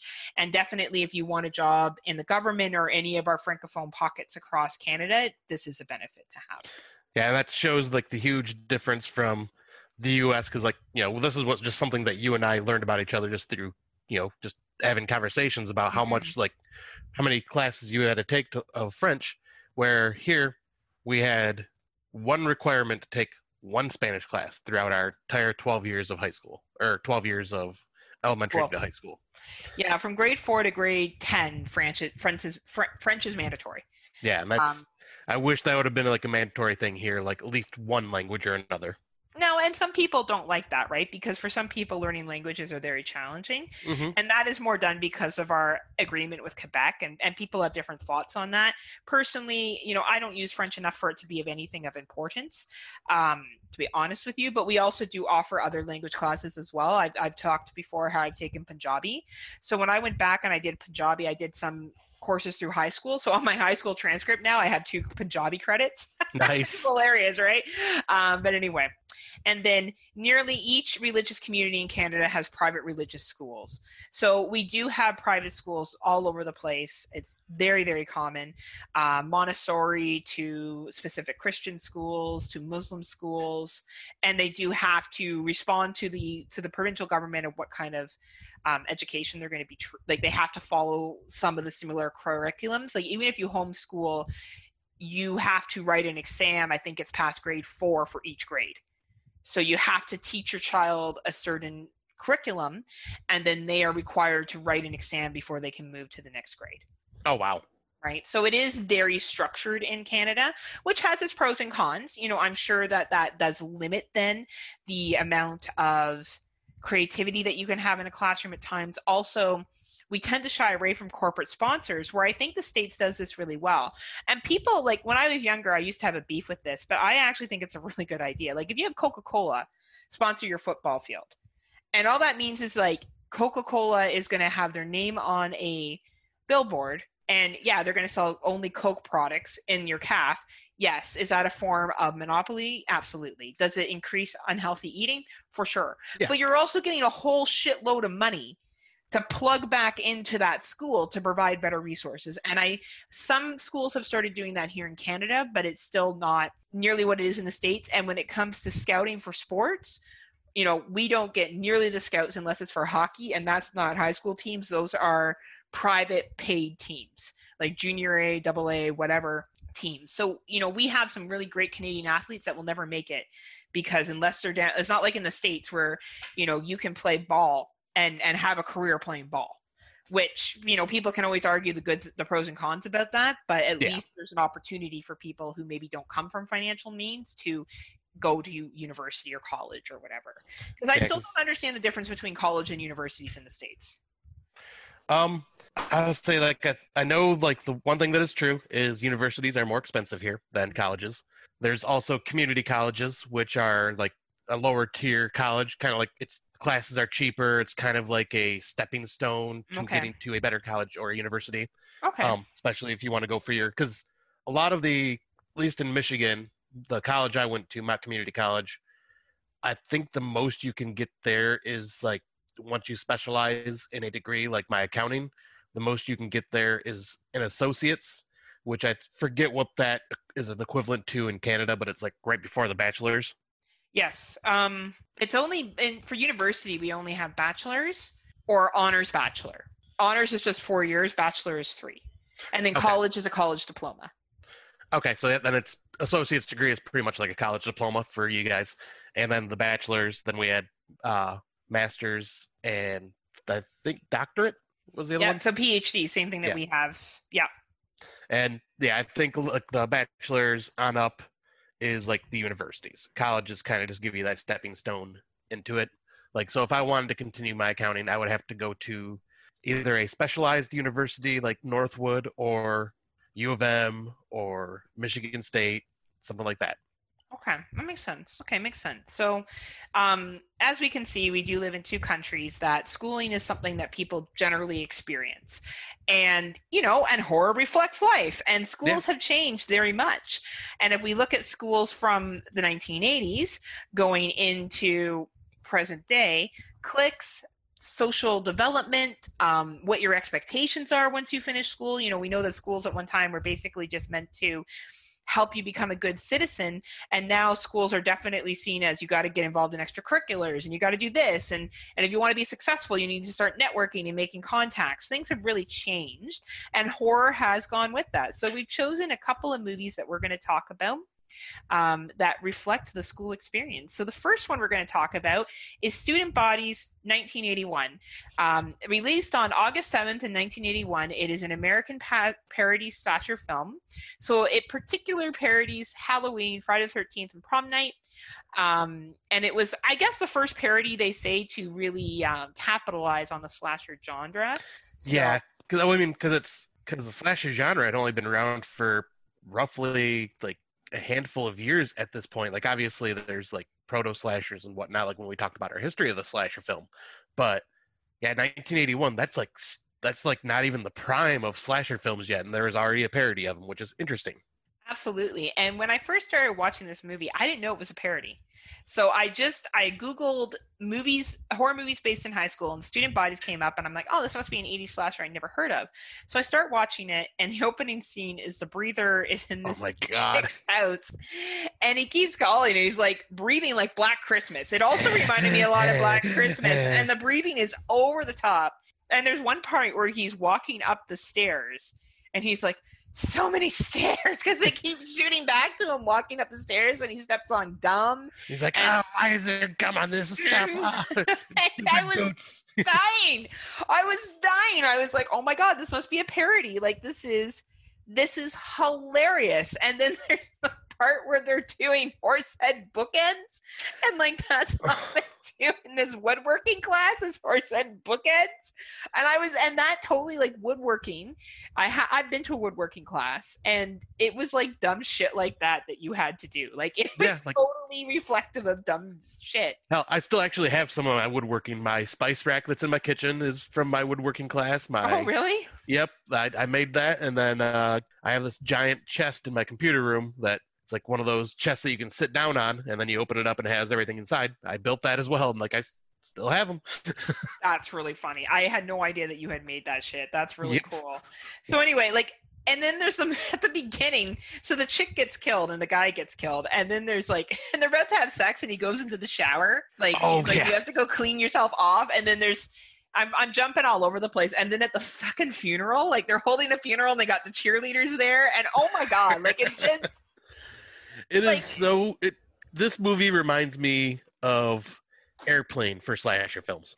yes, absolutely. and they make so ridiculous. and they make commentary that's pretty relevant. They say, you know, we have to make sure that we get involved everything done this week because the school board has only given us enough funding for extracurriculars to be done during this first week back at school. Like they were giving digs at Yeah, funding and administrators in that in that in that in that opening scene well not opening scene but in that beginning of the movie and like they sneak off from the funeral to go have sex and every time people sneak off they're like he must be going to help her find a bathroom like, like constantly using that as a reason why they're sneaking off oh my god this movie if you have not seen student bodies from 1981 I don't know what horror fan could not find this funny. And I'm sure there are people out there that don't find this funny, but I was literally dying watching this film. yeah. Like you even said, like I don't know if you're gonna find this one funny because, like, obviously my my humor and everything. When you had no sense of humor. hey, I've proven I do. No, you yes. you've faked it and you probably didn't like it, but you've said you do because no. you're tired of me shaming you. Well, you respected uh, my opinion with Tucker and Dale versus uh, versus Evil. Yes, that was surprising that you found that funny. Yes. stuff like that. Uh, but no, I went into this one going, all right, so Heather doesn't think I'm gonna like this one, so I have a feeling it's gonna be way over the top because I know your sense of humor.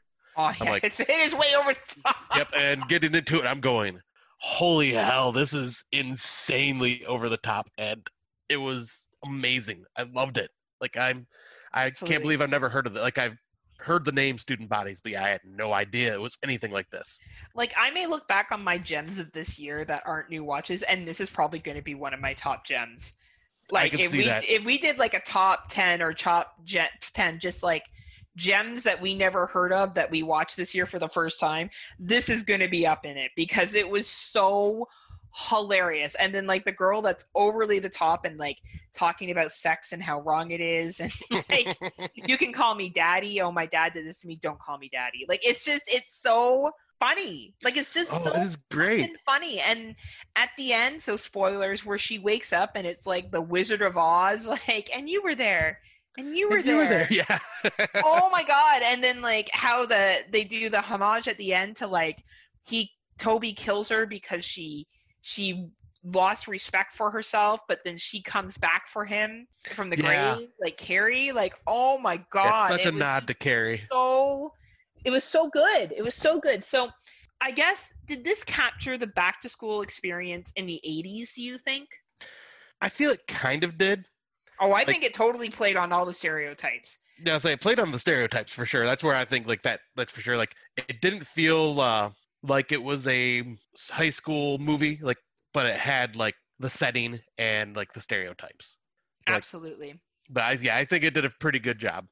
I think that it it really took every single like 80s trope of like the waiting till to have sex and the cheerleaders and the football game and the parade and having parades randomly when people are dying and like just trying like and I just thought that it was so good. And I look at a movie like Disturbing Behavior, and I feel like Disturbing Behavior was a serious version of Student Bodies Yeah, in the sense that it was like it was that stupid and over the top. And same with Jennifer's Body, which we're going to get into.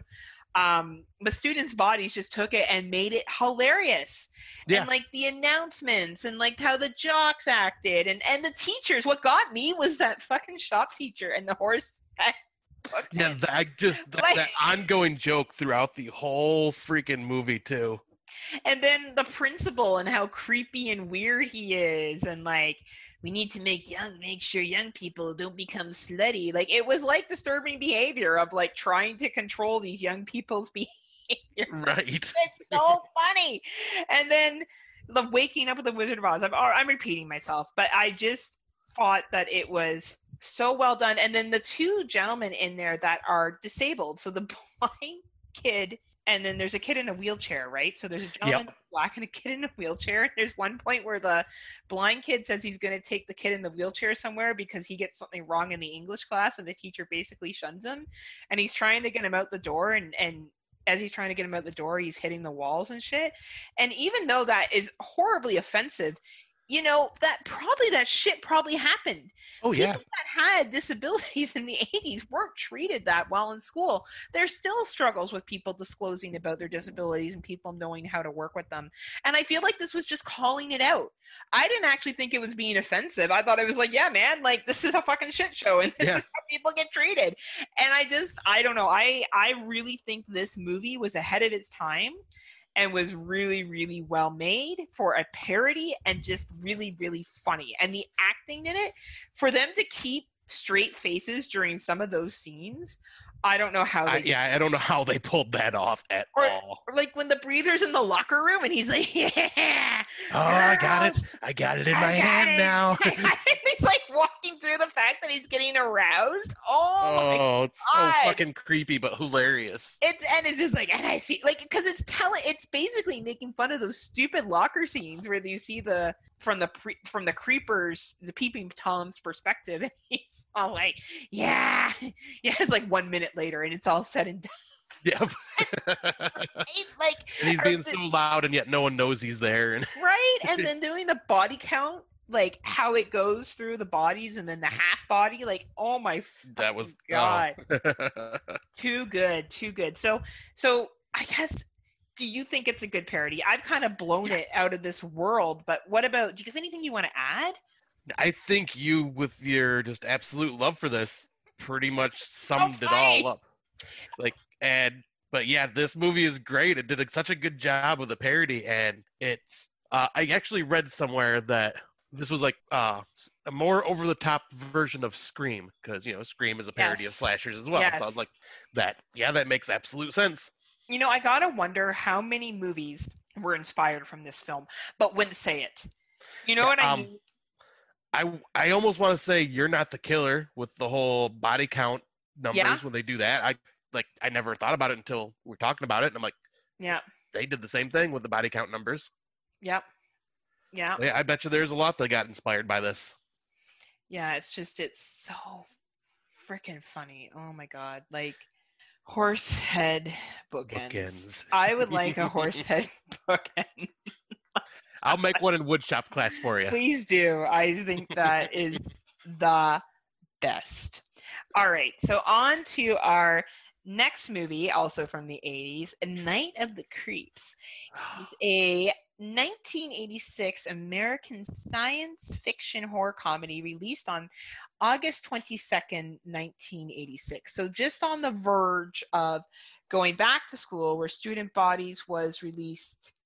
Where did I have it? Oh, same time too, August. Yeah. So the whole uh, back to school stuff. So in 1959, on board a spacecraft, two aliens race to keep an experiment from being released by the third member of the crew.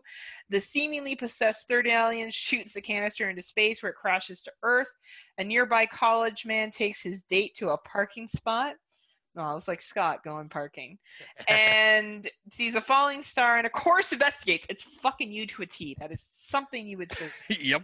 Chance to get laid. Scott wants to go find a fucking skull- falling star. Well, I'd get laid first, then we'd go investigate. No, you wouldn't. You would totally like get distracted by the following falling star. And Hey, be like, Scott wants to go to Pound Town, okay? Pound Pound Town. One ticket to Pound Town. um, and it lands in the path of an escaped, criminally insane mental patient as his date is attacked by the axe-wielding maniac. The boy finds the canister from which a small slug-like thing jumps out into his mouth. Then we flash forward 27 years later in 1986. So, what did you think of this, Scott? This is 80s classic. Love, love, love this movie. It is. I'm trying to think. Uh, the movie Slither took a lot That's what I was thinking. As as I was looking at this and thinking of this film, I thought to myself, the whole slug thing. I feel like Slither watched this movie and was like, you know what? Slither. oh yeah. Like Well, it was a movie that watched it. The people that made Slither watched this and went, you know what? Fuck yeah, slugs. yeah. Uh, James Gunn even said that it was an homage. Slither was an homage Awesome. to Night of the Creeps because he Awesome. loved that movie. But yeah, this awesome. movie is just fantastic. It's got a great cast of characters. Tom Atkins, it with some of the greatest lines that have made him like so well known, like "Thrill Me," "It's Miller Time, baby." Uh, um, and this is also directed by the guy that later directed Monster Squad. And there's even a nice little nod to Monster Squad when he found out he could make it. When he found out he was able to make uh, make the movie, he put in uh, one of the stalls of the bathroom the Monster Squad rules. And uh, but yeah, this this is like the total college scenario. It is. It's based in college, and unlike student bodies, which is based in high school with the shop class and the football games and the cheerleading and the parade, I feel like this is the next progression step up from that. Yep, you know, they the talk about fraternities the and fraternities sororities. and sororities, which are a big thing in the states. Yeah, Like they're, they're huge. huge. And they don't. We have them up here at the university I went to. There was a fraternity, there was a uh, sorority, but there was only one. Yeah. Like it's not. It's not something that happens. But in the states, there tends to be multiple one, and you pledge, and and there's this whole thing to get in, and and a kind of a your own little like uh, community that's within them. And then the fact that all this shit happens within fraternity brothers and shit like that, it almost like I feel like it's almost making fun of the like incestual relationship that seems to be created of like we're brothers we're sorority sisters and we go down together. Like i feel like it's also comic like a commentary on that at the same time. Oh, it absolutely is, and it's got like the stereotypical, like the stereotypes from high school, just added into college because you got your jockey douchebag frat brothers, and like it's just a. Then you got the nerdy guys that are joining the uh, trying to join the fraternity, and that's how, 27 years later, these slugs come back because they are told for part of their pledge, they had to break in and steal a dead body, like Mhm, break into a morgue and steal a dead body. Well, they end up stealing a body that's been pretty much put in cryogenics.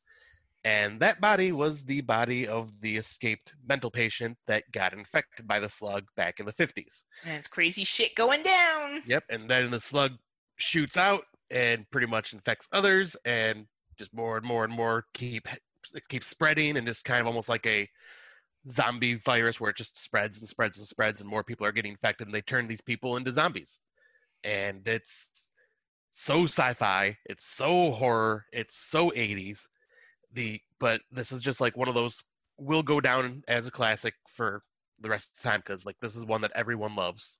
And well, and it capitalizes well on what romantic relationships look like uh, preparing for the formal dance. Like where i think student bodies did a good job of her doing even that transformation from being like the ugly chick to showing up and looking all like sexy at the dance which is something that they do in like she's all that and other movies Yep. since then right? Like i feel like everything got stolen from student bodies but anyway. This movie does it too in the sense that everything is based around the college life thrown in some sci-fi Yeah, right yeah, exactly.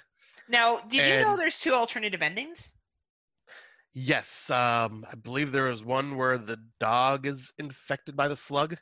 So there's two endings. So the film has two endings. One which was used for the film's theatrical release, and the other is originally intended by the director. In the theatrical version, the dog who caused the bus accident returns and approaches Cynthia.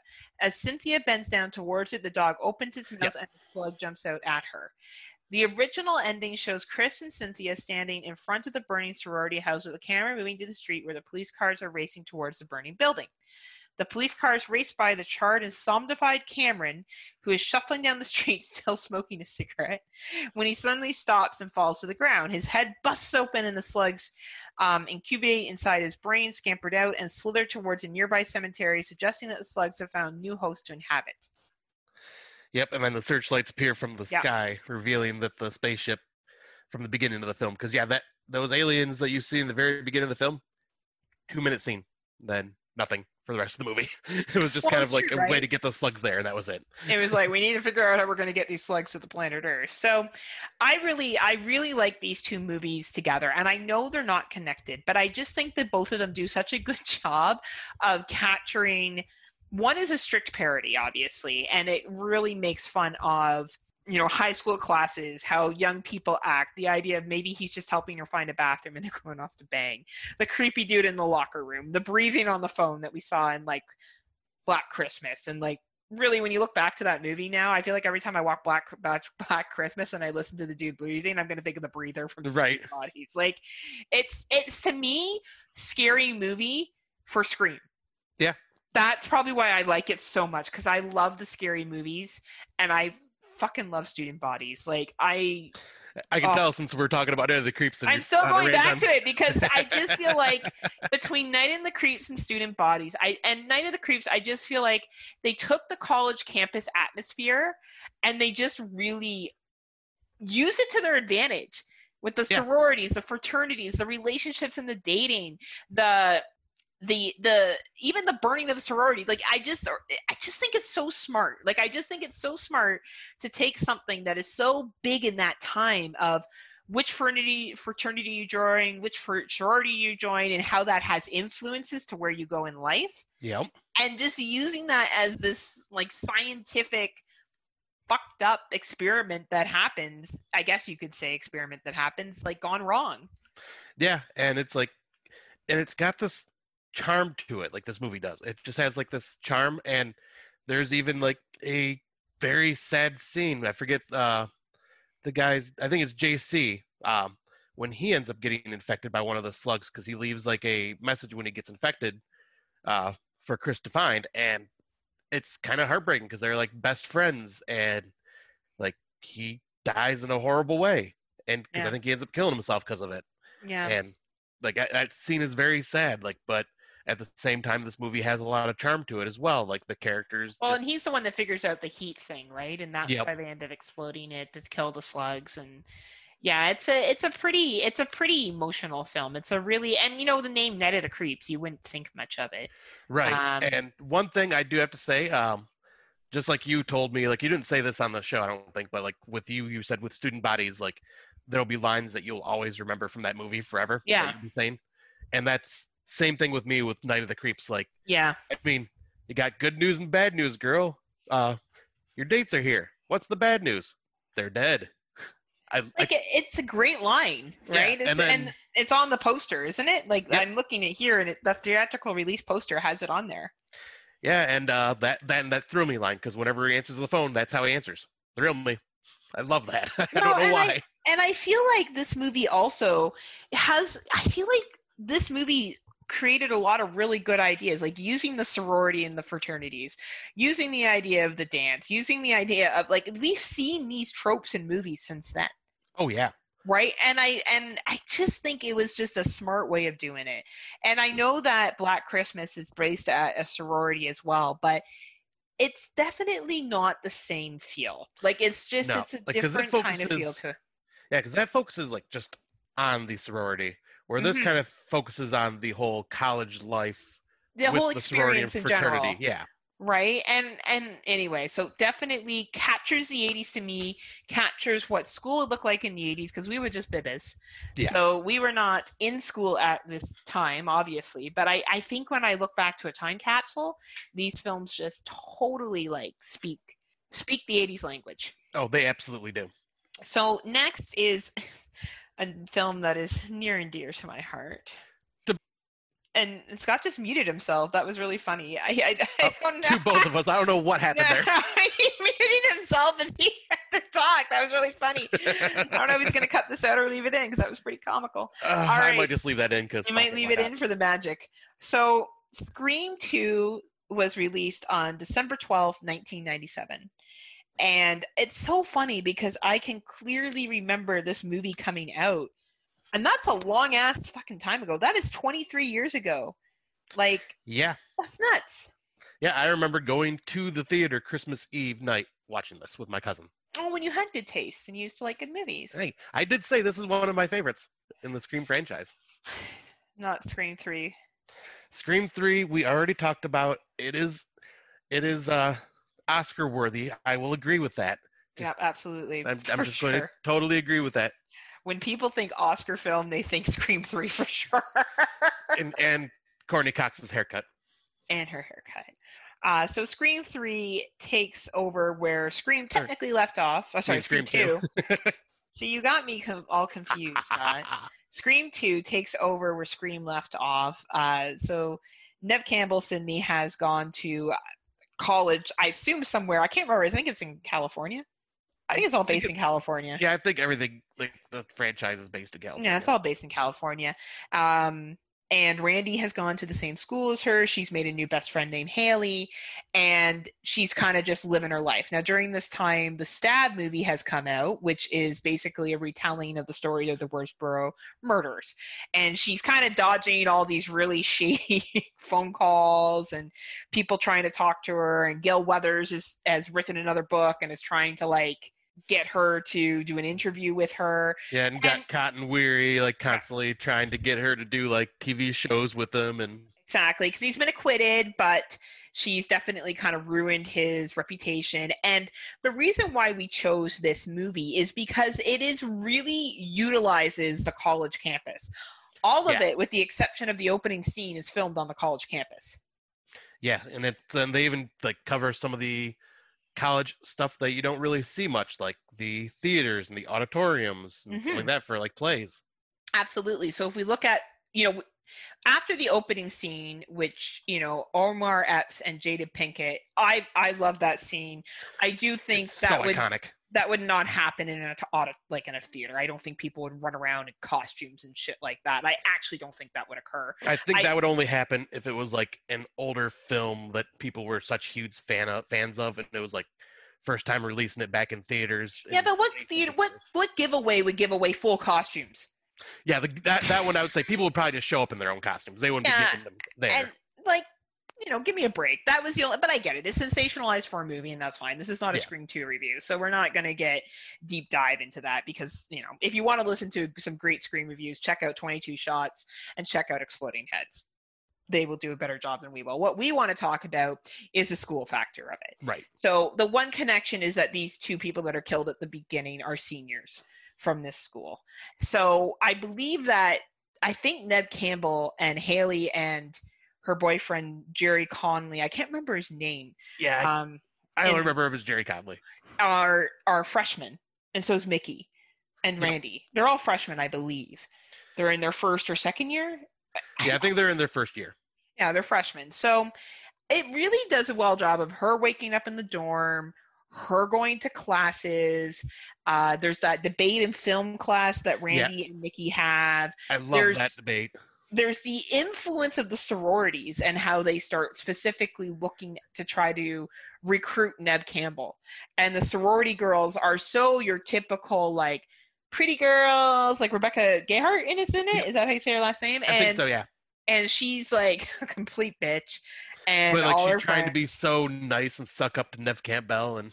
Oh, and they're all wearing like these pastel fucking colors. Yeah. Like it looked like 1997 threw up all over this movie, right? Right. Like, and I loved like Sydney's look in this movie. I totally did I. wanted that outfit. I was like, that will be my outfit one day. And like Jerry O'Connell's always super dressed professionally. Derek, Derek's his name. Yes, and I love love the cafeteria scene with him. Oh my god, because he wants to be a doctor, and that's why he's so like always so And polished. then he and- bursts into song. I think I love you. Oh, yeah, love what life is made of. Yeah, I love then- that scene. he gives her his letters. And yep, that's a no no in the fraternity. So uh, this really, you know, we talked about Night of the Creeps using the sorority and the fraternities, and I really think like Scream got a lot of. I, I won't say that they were inspired from that, but I, I really see the the relationship there that they really marketed on the whole idea of a sorority and a fraternity and the rules that are set out in these and and how that really conducted fate you know, and Yeah. how you know Mickey's character was kind of relying on the sorority to or the fraternity to act the way they did when he gave the letters to Neve Campbell, and I almost feel like Mickey helped orchestrated that whole thing. Like as the inside friend, he was aware of how all that stuff was going to go down. Or even when she's in the library and she's doing the instant messaging, like did that not take you back to like oh old oh my school, god, like yeah. colleges would have had instant messaging, but you could only message people that were on the same server at that time as you. yep. Like it was just so well done in that kill scene where he's in the middle of college campus and he gets pulled into the van. I don't know Oh, with Randy. with Randy. Oh man, that was a heartbreaking scene for me because Randy is my all-time favorite character. I love the line where they say, "What's your favorite scary movie?" and he says, "Showgirls." I think Yeah. that is so 90s and so funny. But what people have sometimes criticized is that he gets pulled into the van and no one would see. That campus setting reminded me of the university I went to. And it it was pretty busy and people are pretty self-absorbed. Yeah. Honestly, something like that could probably happen and people wouldn't notice. Yeah, because like it's kind of like the whole hide in plain sight type thing.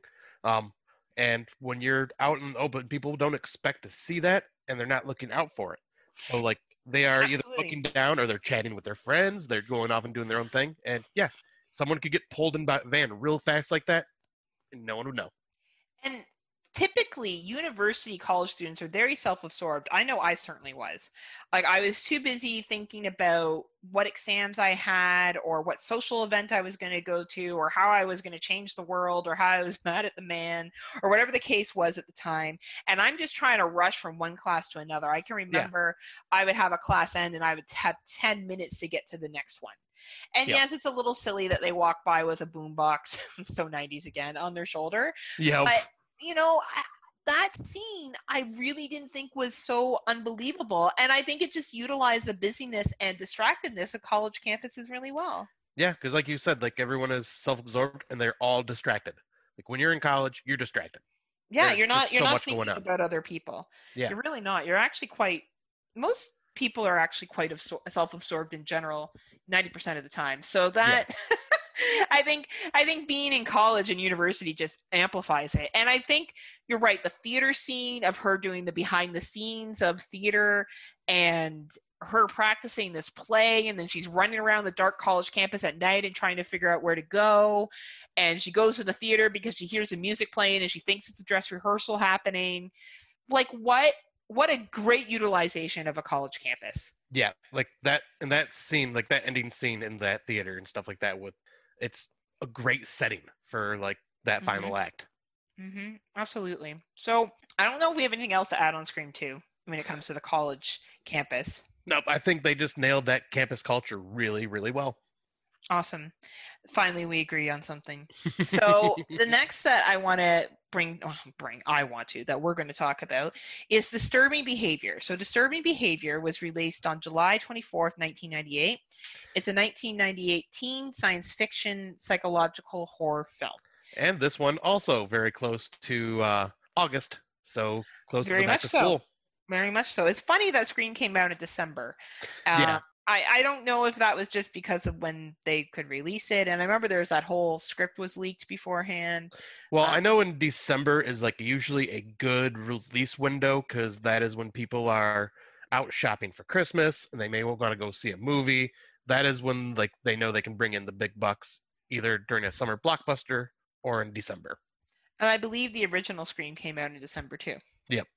Right. So anyway, back to disturbing behavior. Uh, so basically, James Marzen, Marzen, Marsden, the heartthrob of the '90s, shows up, and uh, he, him, and his family move to this middle of nowhere island town that they have to take a ferry to get to, which was very good that they set that plot up at the beginning because it made a little bit more sense as the movie went through. And he realizes that uh, there's some clear cliques, which I really enjoyed when his friend pointed out all yeah of the they cliques. nailed the cliques like and like the Right. for every one of them too and he chose music for each of them, Yeah, which i thought was really cool which I thought was really cool. So there was the Blue Ribbon crew, which is you know the antagonist. Yeah. But they come across as the good kids that do all the right things. There's the skaters, the nerds, which I thought was weird that they didn't bring the nerds into the to the blue ribbon crew. Because weren't they kind of the same? Because the nerds were the ones that studied hard. Uh, Well, I think the reason is is because the blue ribbons are also basically they're the preps. They're the Yeah, po- and they're popular good-looking. crowd. Yeah, they're Yeah. the good-looking popular crowd where the nerds, especially back then, were shunned for just being too nerdy, too involved with what, what they want to do. So Mhm. I think that's why the blue ribbon. like almost they were too smart. yeah, You know, and it would have been, I think it would have been really interesting if they used the nerds. And if this movie was remade, I bet you they would use the quote unquote nerds as the protagonists. Yeah.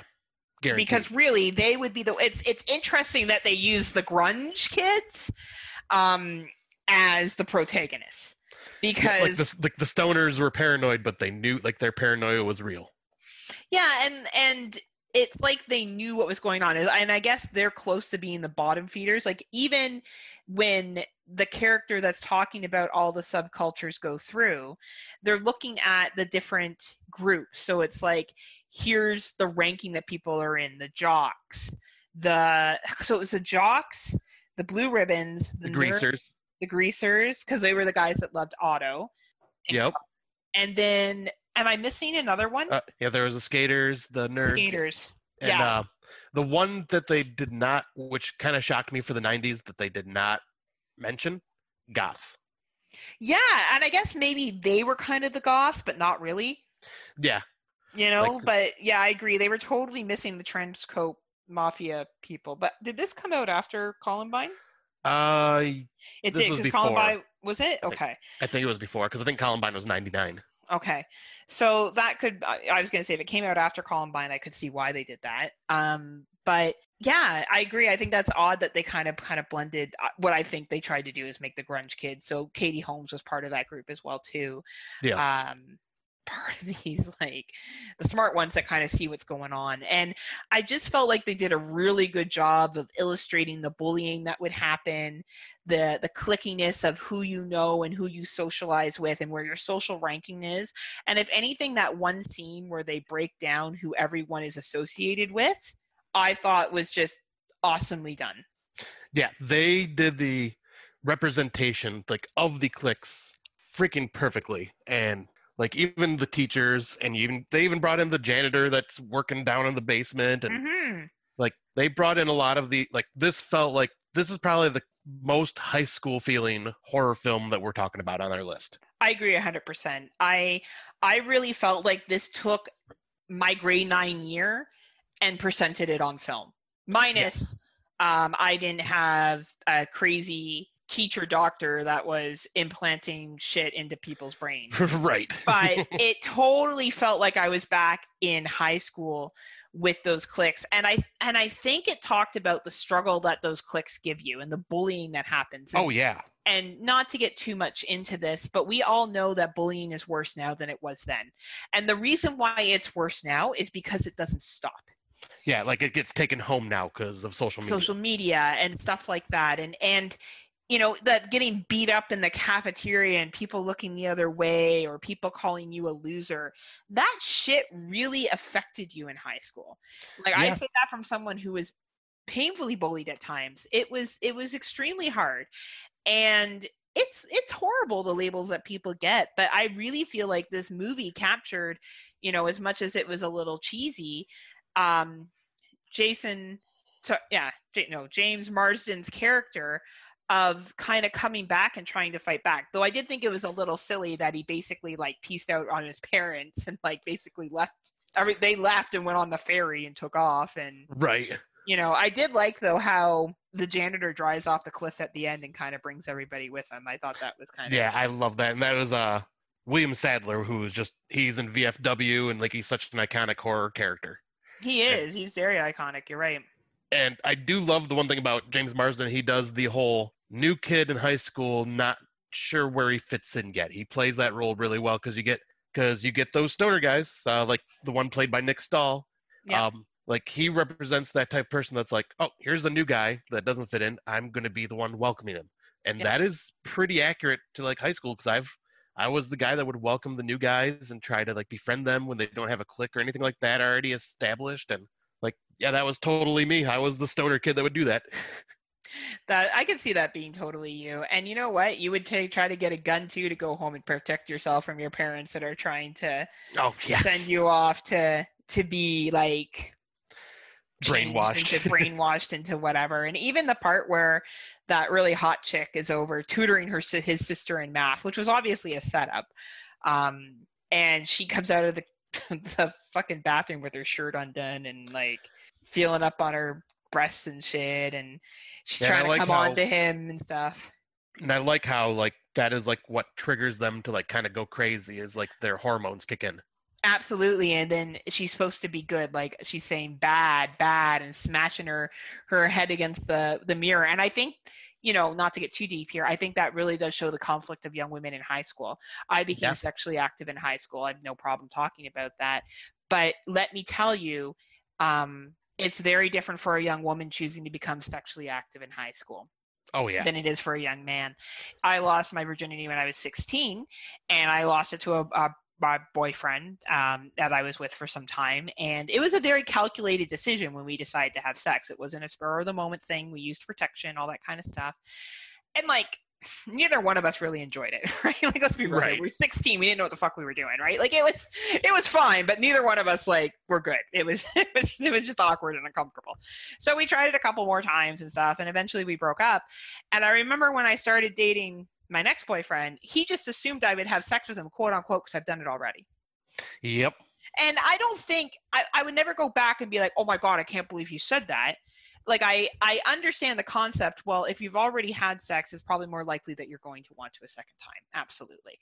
But it's just it was it was very interesting how I don't know if it made me more desirable that I had had sex or less desirable because guys wanted chicks that had sex, but then they judged them afterwards. Yeah. So it's just it was a really interesting, and I feel like that her hitting her head against the mirror and being like bad, bad, I'm bad, I'm and dress and covering up her shirt, and I almost thought he was going to get like accused of rape or something like that. Like I thought she was going to go home and say that he came on to her Right. or something. That's where I thought that was going to go. I'm surprised it didn't. Probably if it was made now, that's where we Yeah, it would say it would probably hit on that. right. now. 20 years later, that's totally where that would have gone. And I'm, and I'm glad it didn't. I don't think it needed to go there. Um, because I think that would have been no point to the plot. Yeah. So, but I think it was just interesting how it captured that, and it captured that you know high school sexual relationship, and and the one guy that's like, why won't you go out with me? Like the the captain. of Oh, the hyper aggressive jock. Oh my yeah. god, right? Like, oh, I'm gonna have you no matter what. Like, you know that happens, right? Yeah. And Oh, it and I- does. right? And Katie Holmes being like, fuck you. Like it was just a really good play on high school. And of course, you know, when they drive off the cliff at the end, you're a little bit sad because you think that one character has passed away. And actually that throughout the movie, I kind of wondered if that character had actually been transformed or if he was just faking it. Oh, uh, the buddy. Yeah, the buddy. Um, Yeah. Nick's, Uh, he- Nick's character. Nick Stahl. Yeah. Nick no, he, he he was transformed. yeah, and you get clarification at the end, right? Yeah, but like it does make you wonder that toward like in the middle of the movie, like maybe he's just kind of infiltrating the clique type Mhm. deal. hmm That's what I honestly thought, and I love how, you know, they they go off from being like that that car jock guy, which totally looked like a car jock guy, and then showing up with like, you know, a blazer and shit, and how that yeah, was with like, like, the leather jacket and right, like oh my gosh, it was just so so well done. So yeah, and and yet again, it's '90s cheese cheese, but I think when it comes to reflecting 90s culture and how it presented authority and how it presented like you know what what basically authority thought good kids would look like it was a pretty accurate reset, uh, present, presentation of the 90s yeah, absolutely. right so the next one is the faculty so the faculty was released on december 25th 1998 so same year On Now- Christmas Day.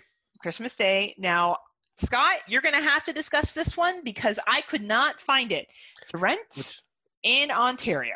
which is crazy to me I know. Like- because this is once again just like disturbing behavior total 90s 90s puked all over this movie um but this one is basically the 90s version of an homage to invasion of the body snatchers okay. uh starring usher uh elijah My wood way. Uh it's got like the the it's just got so many actors in this because this is obviously the time after scream where it's just like famous actor after famous actors joining horror films Mhm, mhm. but this one is pretty much about these uh, aliens that have taken over the teachers and that's why hence the name of the faculty. The teachers get turned into these aliens that pretty much just look like themselves, but have like are actually creatures that are trying to kill and capture students and turn them as well. And like eventually, like, but this one I feel, well, I feel like it touches on the high school. This one focuses more on the teacher's perspective in a way, Yeah. which I thought was very unique. Um, and it also revolves a lot around the football stadium, the football field, the high school, because a lot of events happen out on the football field, um, which once again you don't really see that in any of the films we've talked about in this. But yeah, like it's got the cliques because in this one, all the cliques, like one, like individuals from each of the cliques, are pretty much forced to join together to fight the teachers. Like you got your nerdy kid who's like Elijah Wood, you got your jock who is Usher, you got your preppy girl, like you got your stoner, you just and you got like your trailer trash. You got all these people that are completely different from each other, and it shows because they you know are constantly bickering back and forth and making fun of each other and talking smack about one another, but they're forced to work together to overtake this issue, which I thought once again shows the cliques, but shows the cliques working together, which I thought was a very cooler perspective.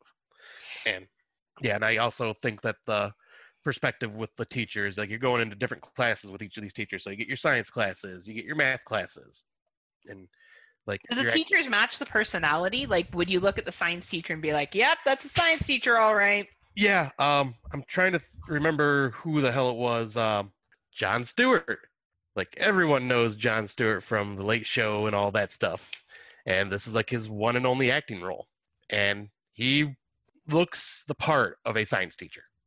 Really? Yeah, he does a good he's job. part of the alien group, right? Yep, he's one that eventually gets turned into one of the aliens. Like, and he has a pretty, uh, pretty violent death too for a '90s film. And like, yeah, this is just all around a fun movie. Like with the and like, I just feel it hits that high school feel perfectly for the '90s again. Like the '90s seem to have a lot of like really focused high school horror films.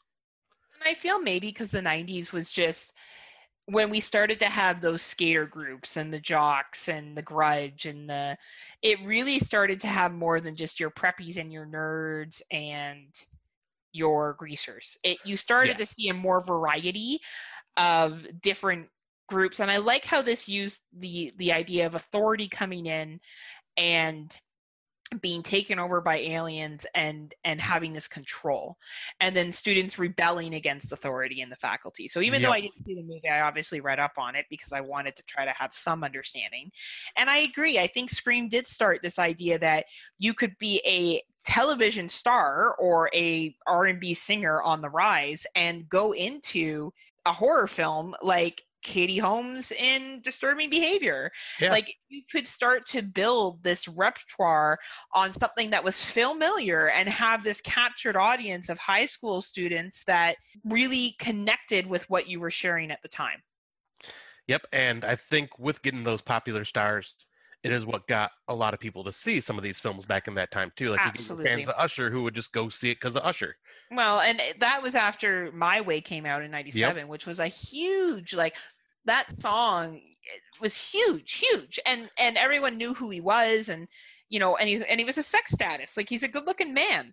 Yeah. And yeah, that's going to get people to go. Katie Holmes, our our good friend Ta- Tim is like all-time girlfriend Yep. you know so like these are people that were hot at the time and smart smart to put them in movies Yeah, exactly. And at this time, it wasn't a uh, like in the '80s. It seemed like a lot of the actors that got their start there, for the most part, feel a, kind of ashamed for admitting that they were in those horror films. Where in the '90s, Mhm. these stars are more just like, "Hell yeah, I'm jumping onto this" because horror was on the Hot. rise again, and it, was, hot. yeah. right and then you had these teen flicks what horror did during that time and why i think a lot of people who like 80s horror don't like 90s horror besides obviously yes there is some clear quality differences i'm not Yeah. going to sit there and say there isn't but i think for someone like myself and scott who were 14, 15, 16, we related to these movies at the time. We were seeing our our high school cafeterias on campus. We were seeing those weird ass teachers that we didn't want to deal with. We were feeling that angst and that relationship development and being pissed off with our parents and having these people that were real dicks to us because we liked grunge music or wore all black and we represented with that. Yep. And they took that population group and they marketed towards them well. So even though we'll walk out and be like, man, maybe Urban Behavior isn't the best movie in the entire planet, or you know what, I, I still know what you did last summer really isn't the, best film, it captured how we were feeling at the time. And it Yep. allowed us to connect.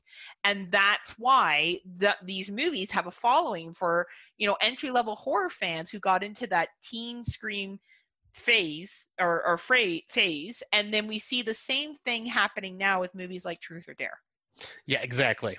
That's what that is and if you watch those movies they they're very millennial talk they talk about like bigger purposes and doing better good and being more self-aware they're not about the cliques as much as the 90s were because that was our high school experience Right, exactly. like if you tried too hard and you cared too much it looked bad Yes. now it looks bad if you don't care. And that's why horror movies today are focusing on that to attract a younger audience. I feel like I just got real deep there with that conversation. but, like, but but I feel like that's why, right? And that's and that's what and that's what movie producers do at that time. They figure out what is going to bring in a mass audience. yep, you know, and- exactly. And these movies were made at that time to bring in Scott and I and other people in this age range. Yep, absolutely. Like I, I couldn't uh, add anything else to that. You pretty much nailed it. I don't know, I kind of went on a rant. So, anyway. So, our last movie, which takes place in 2020 and is a Canadian film. Yay! I did not realize this was Canadian. I only realized it when I did some research, and it was released at uh, Tr- TIFF, which is the Toronto International Film Festival in 2019, but it was not given a US release until January 2020, is extracurricular. So, extracurricular follows four students who appear to be picture perfect.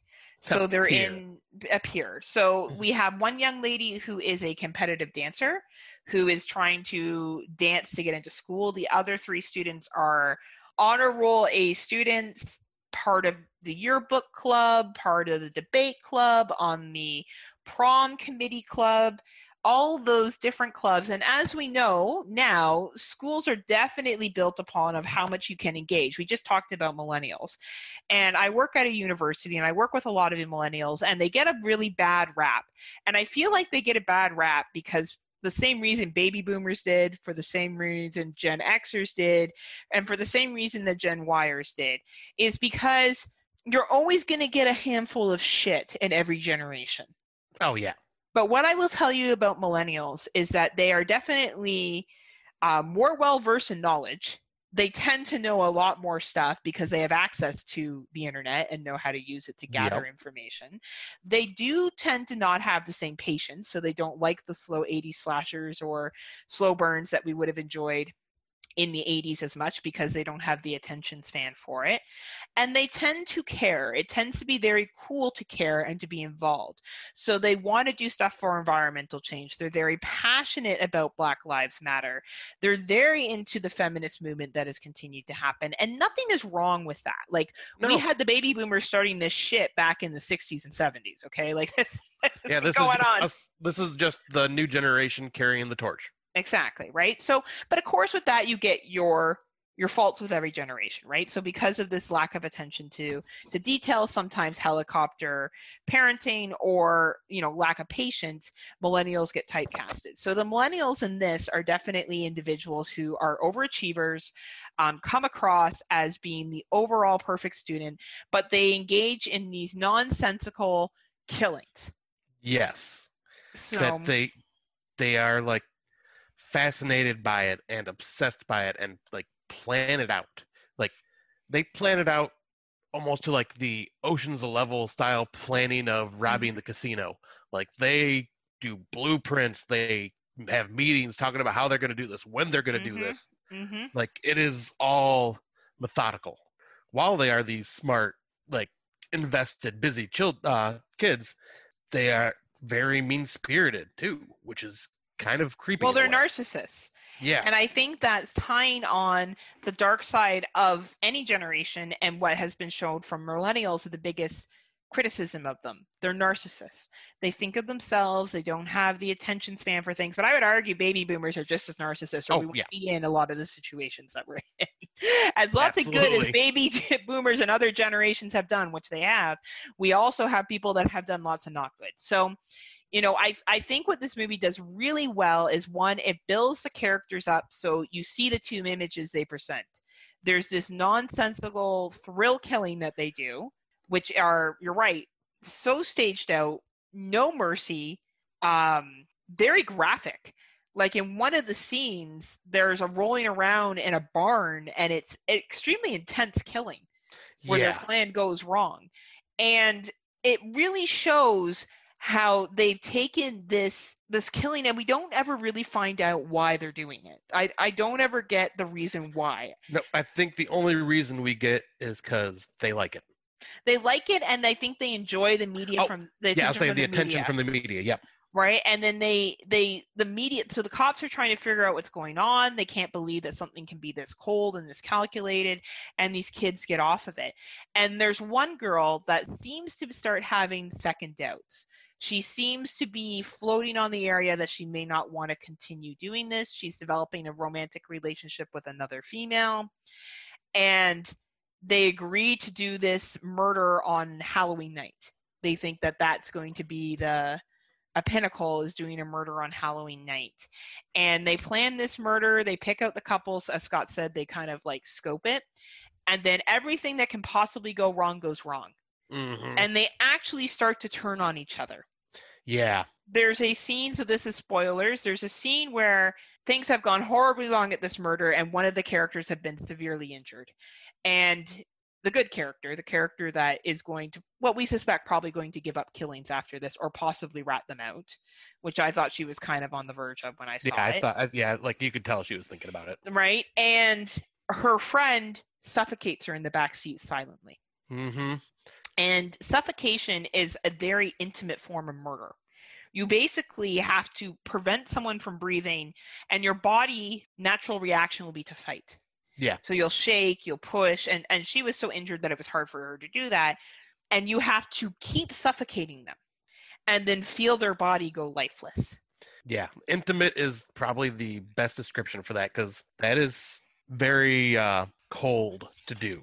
Very cold to do and it shows the narcissists of this one character and then through a series of other events the two other gentlemen are killed through events that happen parents are killed in the process because of how things go down and the ending leaves you angry to be quite honest Yeah. Oh, it is such a downer ending. you really don't feel like justice has been had. And, you know, I guess I'm not selling it too well because if you like that happy endings, you may not like this movie. But the acting in it is so good that by Yeah. these four main characters. Yeah, like they are really, really good actors that sell their parts. Like, and one thing I did want to bring up too is uh this methodical planning that they go through and scoping out of their scenario, like to get everything ready, fits perfectly with those types of characters because they are Yes. the type that love to have plans and Mhm. like a focused schedule. Well, and that's this generation, right? Like I Yeah. can tell you this from working with university students. All the students I know engage in a billion activities and their lives are scheduled. And it happens from young ages, right? Like as we've seen with COVID, we've had people forced to stay home. People are constantly on the go. You have dance practice, you have soccer, you have ballet, you have piano recitals. You have people that are scheduled every day after school and during school they do all these different extracurricular activities like i remember when i was uh, in high school i worked a part-time job i was on yearbook committee i think one year i did some scorekeeping and i did a handful of other things when i was a little bit younger i was in drama club i was doing morning announcements i would do like phone answering during lunchtime. So I did activities too, and my parents would have me in piano lessons and swimming lessons, but it would only be two to three activities after hours. You know, my parents didn't want me out every night of the week. Like they wanted me to have time with my friends and to study. And I feel like this generation, what we're seeing more is more structured activities. You know, we've gone to overstructuring, which would make sense why these young people overstructure everything, including their killings Yeah. and their other stuff that they're engaging in. Like I think it's just a really smart play on the current environment that we provide students the idea that you a have to be in as many extracurriculars as possible to be successful to also be a straight a student and i say this with working at a university like i'm not just talking Well, out of my you ass have hands-on experience. right i i am one uh, so basically i run a course at university for all of our co-op students. So our co-op students have to apply to get into the program that i that i teach. And i do this mandatory co-op job search program for engineering science uh, english like over 20 or 37 different academic degrees. And, I think we- accounting is in there too, right? accounting's in there as well yep. So business whatever. And students need high 90s to get in. Like we're not taking students that are just scraping by. Right. you need 90s to get in plus you know oh you have experience. You've done this you've done that and then they have to compete for jobs. And i have some engineering kids that have been designing apps and other things since they were in grade 8 That's crazy. like because it's not enough Uh, it's always got to be more and more and more. So i think this movie i love the kills i love the horror aspect of it i love the planning of the murders i love how much i hated all four characters Yes. with one the one girl having a little bit of empathy for and i love how pissed off i was at the end but i also love how well they represent current high school culture and what the expectations are Yeah, because this one does nail it. Like this nails. This is like probably the best modern day showing of high school. Absolutely, hands down. And it's a 2020 release for US and Canada. I know that Mark Nato said it wasn't, but when I checked out the dates, you could not access it outside of film festivals until 2020. Yeah. So, so both of us are counting it. we're counting it as a 2020 watch. If I cannot So- watch it besides going to TIFF, So fight us, Mark NATO. fight us. fight us on this. So that completes our segment for back to school. So hopefully you guys, if you have kids and they're going back to school, good luck, whatever choices you are making as a parent. I know it's not easy right now. And uh, if, I don't know, I don't think any kids listen to our podcast, but if you're going back to school, good luck. right. Um, I hope you enjoy going back to school. Scott, did you like going back to school? Was that something you looked forward to? Um, to an extent, yes, because I uh, was always excited to see like my friends that I only seen when I was in school and stuff like that.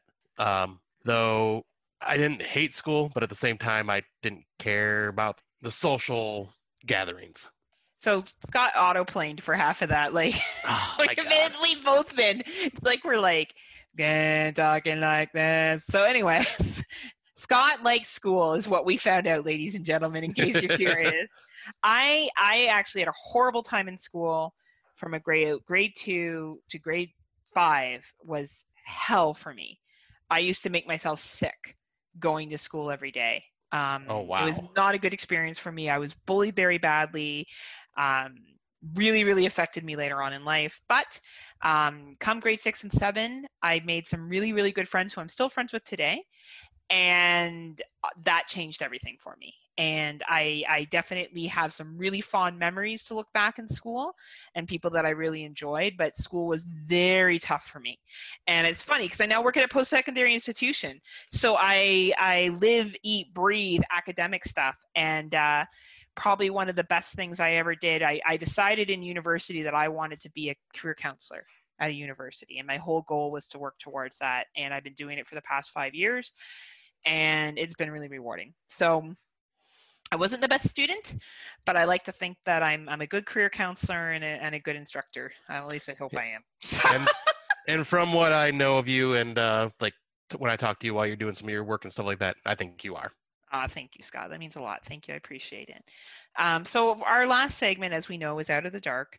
And I guess what we were going to talk about uh, is the movie theater experience because I have gone back to the theaters.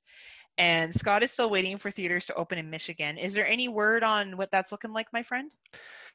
Uh, not that I have noticed. Like I think I think we're still just kind of stuck in this phase with the restaurant openings and haven't moved forward just because of our rising cases. And I know theaters and gyms, I think we're in the next phase. And Okay. they were gonna they were going to open, but then the cases started happening and she goes, Nope, we're shutting this we're stopping this now.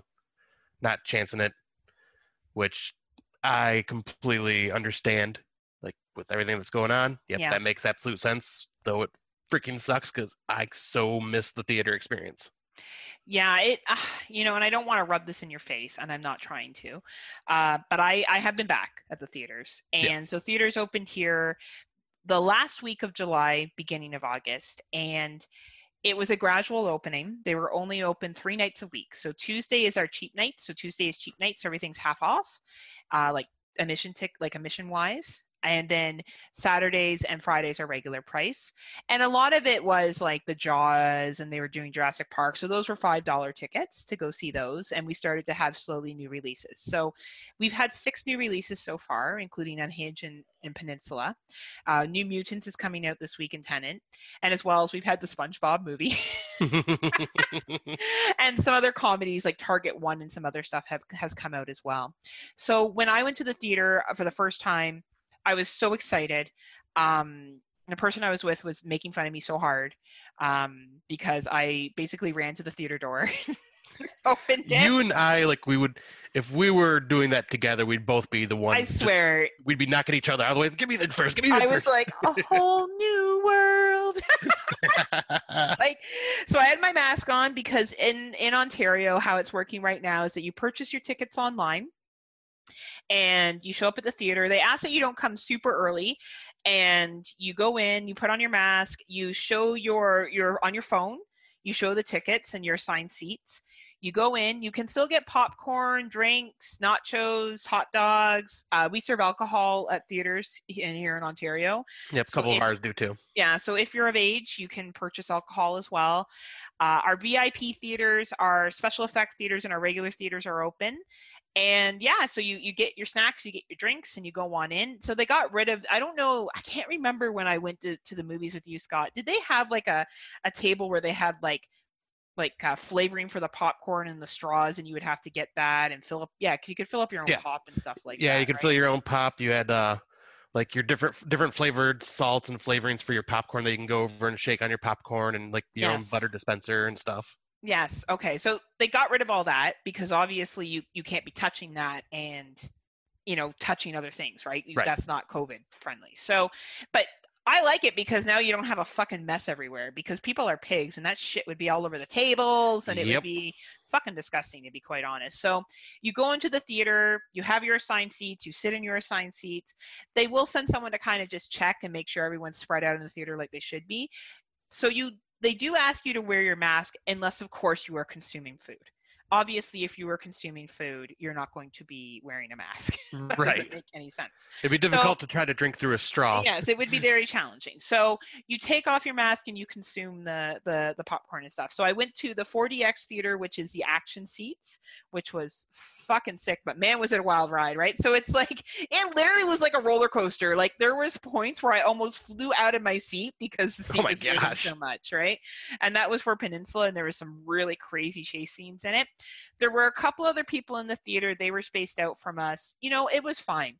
It was it was honestly felt like a normal theater experience because when I went to see Pet Sematary, there was about the same number of people in the theater. Right. Like it didn't feel that different for the exceptions of movies that I've gone to on opening night that are big.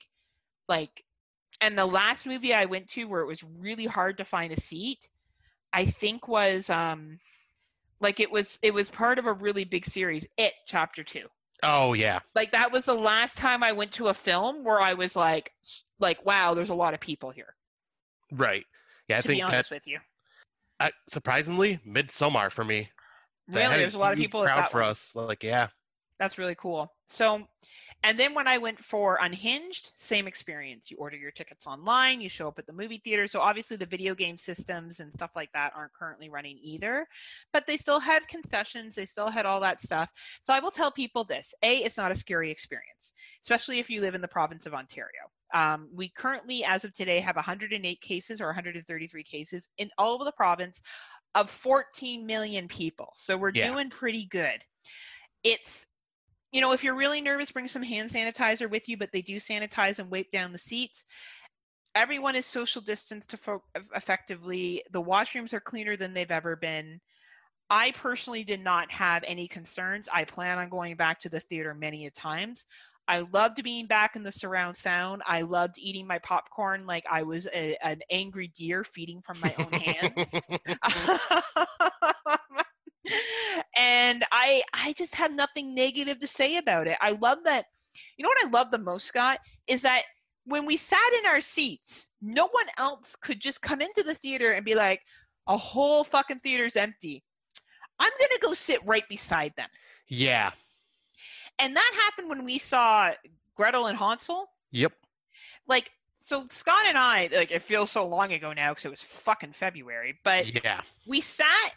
I want to say in the upper balcony. Yeah. We were close. I think we were like five or six rows from the far back, right? like right up against the wall. and I swear to God, everyone in that fucking movie theater sat. There was maybe other like I don't know, fifteen other people in the theater. Maybe, maybe I'm probably being generous. I don't even think it was that many. And they all fucking sat near us, and it was Yeah. fucking annoying. And they were all talking. Oh, and they talked throughout the entire fucking film. And now, mind you, I get it. It's it's a it's a burn, but still. And I felt like here, I'm like, I don't have to fucking worry about that right now. No matter what, Right. I have my seats, and these are my seats, and no one can come and take my seats, and no one's gonna sit their ass by my seats, and no one's gonna sit fucking in front of me so I can't see or behind me and kick my chair.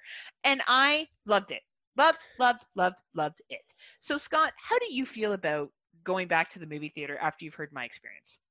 Well, before your experience, I was already planning on going day one when that shit happens, when this opens up here. Because Mm. you know me, I'm just like you. Theater Yeah. experience, I love it. I want to support it. Absolutely. And yeah, hearing how Ontario is taking care of it, um, and how they're doing the social distancing and everything else, it sounds like they are doing exactly what needs to be done to keep people safe. Um, the social distancing will keep people from being near each other, which will help keep it down. And the fact that they're having you wear the masks in the theater as well, that's very smart. Um, Unless you're eating. yeah, I'll say unless you're eating, obviously. And they don't come in and check, in all fairness. Like right. they tell you to wear it, but But they knowing know you you're could, also sitting down and eating and drinking. They're not coming in to check to see if you have it on. It's just if you get up to use the restroom, you obviously have to have it on. Yeah, I was gonna say, but knowing you Canadians, they'd say to do it, you guys would. Well, you know what? No one did because we were all eating. And honestly, even when I was done eating, I didn't put it on. Oh, okay. Um, and I didn't feel the need to because I'm in, when I'm in a restaurant, you know, we can sit in restaurants right now, not have a mask on, but when we get up, you have to put it on, If that's how it is for us too. right? And there, to me, there's no difference in a theater. Yeah, that's true. right? So I think it depends on your comfort level, but definitely walking around. And yet again, it's a fucking mask for like five minutes while you take your washroom break. Like we're not talking about a big deal here. Right. Though I was gonna say that'll probably be the difference between you mm. and my state. yeah. Because we got the freedom waivers that are just like saying these masks are impeding their rights, blah blah blah blah blah. Well, we have Canadians saying that too. I just think that in public, Canadians are still very much British, and with and I and I say that pretty confidently that we still, at least if you're white, you have this this British influence where you're polite in public and you're disrespectful at home. Yeah. Like there's racism in Canada. There's lots of fucking shit in Canada. Like we have KKK in Canada. Like it's not like KKK is an American problem. Oh, it no. exists in Canada too. It just it's more hidden. That's all. We don't have fucking marches down the street. And if we Right. did, people like are very much shunned for it. No one is like, oh yeah, high fiving people. Like I saw one dude in this in the in the area that I live, one dude that had the Confederate flag. And everyone used to just stare and like judge or say things like it on his car. And eventually I don't see that dude anymore. because you know, like and uh, so I do feel like there's also like no one wants to wear a mask, okay? No one's like, "Oh my god, yeah, I get to wear a piece of fabric over my face." But it's so not a big deal. And no. You know what? Movies, we need people to go out to movies because there were some part time kids working there. There was a manager working there. Christian's wife works for Cineplex. And I want to support the frontline people. I want to support the people that work in accounting, the people that work in advertising, everyone that goes into making those cinemas run. I want to support right now. That's how I Same feel. here. That is what I am choosing to do. And I know I'm just one person. I realize that. But I want people to know that in my experience, I felt very safe. I was not concerned. And I think that if you are concerned, bring hand sanitizer, bring gloves. You can keep your mask on during the entire thing, and the theaters aren't overcrowded. Yep, and that's what I'm I I'm hoping for that day to come here because, like I said, I will be day one at that theater, getting my big old freaking American sized tub of popcorn. Now, that is the one thing I do miss. Like, you guys have the bomb diggity snacks. Yeah, like like our, our theater concessions, just no comparison. They're just ridiculous. I mean, No. we have a freaking Skittles machine in that one theater. Oh my God, I know. I still remember. I have pictures of it. Yeah, Um, yeah. You know what I think about often is that candy buffet in the mall. What I happened? to bet you candy do. Buffet? Is it still there? Because that's a COVID nightmare. yeah. like, I do you- bet you it's Like, well, do you get your own spoon and spoon out your own candies? Like, how would that even work? yeah. I bet you that is not there right now. Yeah, like, Things are going to be different when you know when things are fully back to normal. because malls are open there, right? Or no? I believe so because most retail stores are allowed to be open now. So I would assume the malls are. I haven't been to the mall because uh, pretty much I've saved the mall experience for when you come to visit now because it's just kind of oh a fun thing for I us to do. can't wait for 2022 when we go to the mall and go to Hot Topic again. Oh, I know, right? In 2023, when I get to go to Toronto finally. Oh man, I know.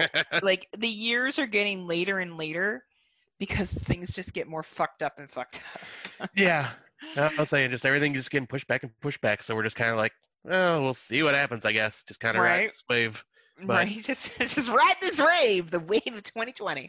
The wave of COVID. Let's keep on riding it till it finally crashes. Right? But and yeah, I'm but the, with a theater experience though, I am very curious because uh, you had assigned seating like before COVID too with your theater. right? Yes, on, only in some. So the general theaters were not like that. Uh, the general theaters where I saw Unhinged, which was assigned seating. So that, like our VIP theaters and our 4DX experiences and our IMAX were assigned seats.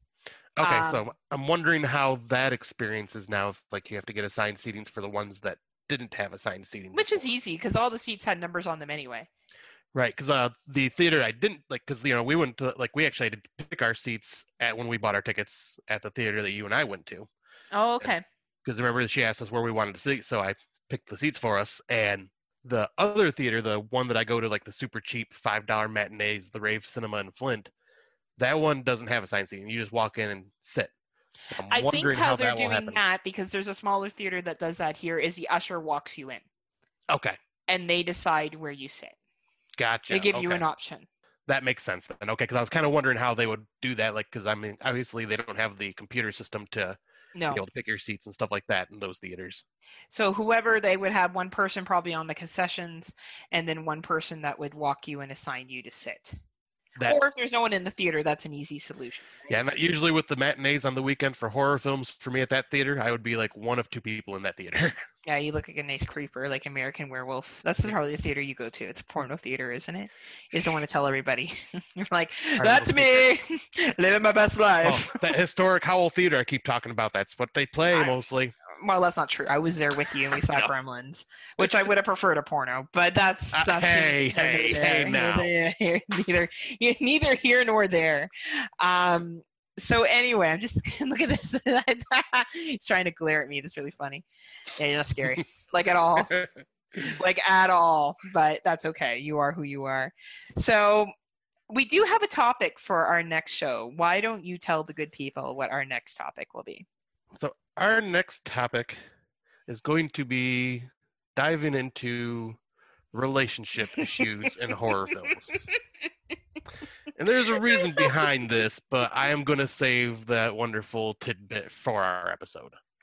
Yes, I'm I'm very excited for this. It's been a while since uh I think you've chosen a topic. I, I did the shark one. Yeah, you did this. Yeah, but I, yeah, that's true. I think we both kind of talked about that one though. But this is one that is more near and dear to your heart. Yep, Like, I like- obviously, You're going to be that the one to tell me which films we're going to be reviewing. Well, yes, not 'cause I- reviewing, but using as our example base of of where this stuff has been used well. Yeah, because I was gonna say, because obviously, as I've started to learn about myself, I do love these films that really deal with like issues in relationships or just building relationships. So like, Mhm. And then just well, being the single guy dating scene, got plenty of stories to go along with this now. So it's gonna be an interesting topic for sure. Like, and gonna have some interesting movies to discuss. I, I have a feeling. I like how you're using the word interesting a lot. It's going to be interesting. Yeah, to say the least.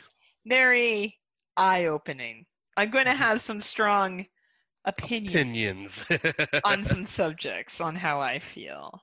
Yeah, let's just Um, say we'll be peeling back a little bit more of the layers of Smoke Show Crawford as this episode comes out. which is funny because you really are more tight-lipped than I am. Like Yep, like I'm open about certain things, but yes, you like in our in our rape episode, you shared some stories that were pretty intimate uh, that had happened to you that people had commented on about how much more of Scott's sexual history will we get to learn about. right. But I don't I don't know how much you really share.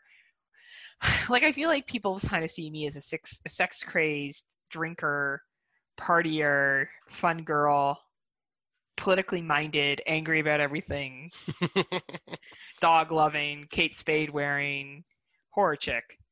Um, that I has guess- like good enough knowledge. Like you know when that all these all these girls and, and ladies, like all my all my horror ladies were sharing that that um, meme of when she blows your mind or with uh, her horror knowledge. yeah.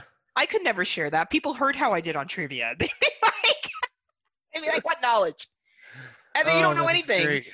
Brandon would be like, "Take that fucking shit down right now, Heather. You're a liar." well, I feel like I'm an open book. You are not, in comparison. No, like uh, people know me as the sex symbol. That's right of our show, for no, but- sure. no, people just know that I I am very open, but it usually has to. I won't. I won't talk about things freely. It usually ends up going along with whatever the theme is of our show. Mhm. bring up something that I can that I'll be open about. hmm But Yep, like Mhm. it's kind of like the slow peeling back of an onion. You like you're just getting more and more layers. Like, not trying to say I'm like so deep and intriguing or anything. but I'm just saying like, Well, you are in comparison. I feel like I'm just like this really boring open book that there's nothing exciting after a while. You, on the other hand, there's like a new adventure around every corner. well, I was saying Yeah. like, there's just some certain things that just kind of uh, you know, I don't really feel comfortable talking about. But then like, will come up and there I'll I have no problem talking about them, but it's just not something I'm just openly wanting to give out. But like that that will change with the next episode. There'll be a lot of things that I will be talking about. Bottom line general. is Scott's had enough. Scott and he's done with fucking around. and he's coming, guns a blazing. Pew pew pew pew pew. Kerpow! The gun show is open, baby. He is gonna be calling some people out. Well, probably not by name, but he will No. be calling some behaviors out. Yes, I will. Right? It's going to be interesting time. So stay tuned as the Friday Nightmares podcast explores this relationship territory. Happy back to school time. Welcome back from your vacation, Scott. And we will be Thank back to our regular scheduled program. And oh, I realized I, I said I was going to be on all these guest spots. None of them happened. at all, uh, partly due to some family issues in one, and then only because this uh, this one gentleman's been very open about it. Uh, Gary Hill and his sister suffered a very devastating fire, and Yes. luckily they are both okay. But unfortunately, they lost some animals in the process. Um, and Lost his entire collection, lost everything in their home. yeah, It was devastating to me when I seen that. Devastating. And Gary is probably one of the nicest human beings in this on this planet. And uh, Scott and I are happy that we could support you, Gary. Uh, as Yeah, we as love you, kind- Gary. as you continue to rebuild. And uh, so, unfortunately, I, I was supposed to be on Cinema Beef. I will not be on Cinema Beef for a little while till Gary um, obviously comes back and is ready. So, whenever that may be, I'm happy to join Gary. Lots of love to you, my friend. And uh, yeah, and you can catch us on It's Not Horror. We'll be back to our regular scheduled program in September. On a new network. on a new network on the Dark Discussions Network. And also, we did do, um, I did a walkthrough of the rental. Yes, you and I both did. Yes, so we did No more do that before you left on your vacation, and, Yep, and that was on Fresh Cuts. on Fresh Cuts. And I think that's the last thing I haven't podcasted since then. This- yeah, same here. This is the first time time. back.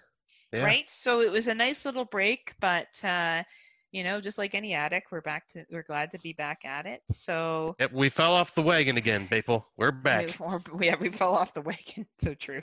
Scott Scott fell off the wagon last night with the fucking keg of beer he drank to himself. Oh my god. um, but yeah, you know what? I shouldn't judge too much. I a couple of weeks ago I went out and bought tequila shots at 37. That's true. Birthday on a Sunday night. So you know, pot to kettle, Heather. Don't be don't be judging Mr. Crawford too much. you should just be more proud of me. I am un, un overwhelmingly proud of you, Scott. Nothing makes me happier thank than you. you destroying your liver. Um, Oh, you're so sweet. so I guess unless you have anything else to add, yes, no. No, uh, just happy to be back after this couple of week hiatus, and it'll be uh, fun to see what we got going on because we got some guest spots lined up for our show. No, and that's right. we're going to eventually be bringing people on, so Yep. that'll be uh, fun as well. Yeah, I, I'm sure they can't wait to work with us. It's going to be the best time of their lives for sure. Oh, you know it. Oh my God, living your best life right here. Well, in the meantime, we look forward to seeing you next time and unpleasant dreams. Unpleasant dreams. Pound and Powell. I just said that.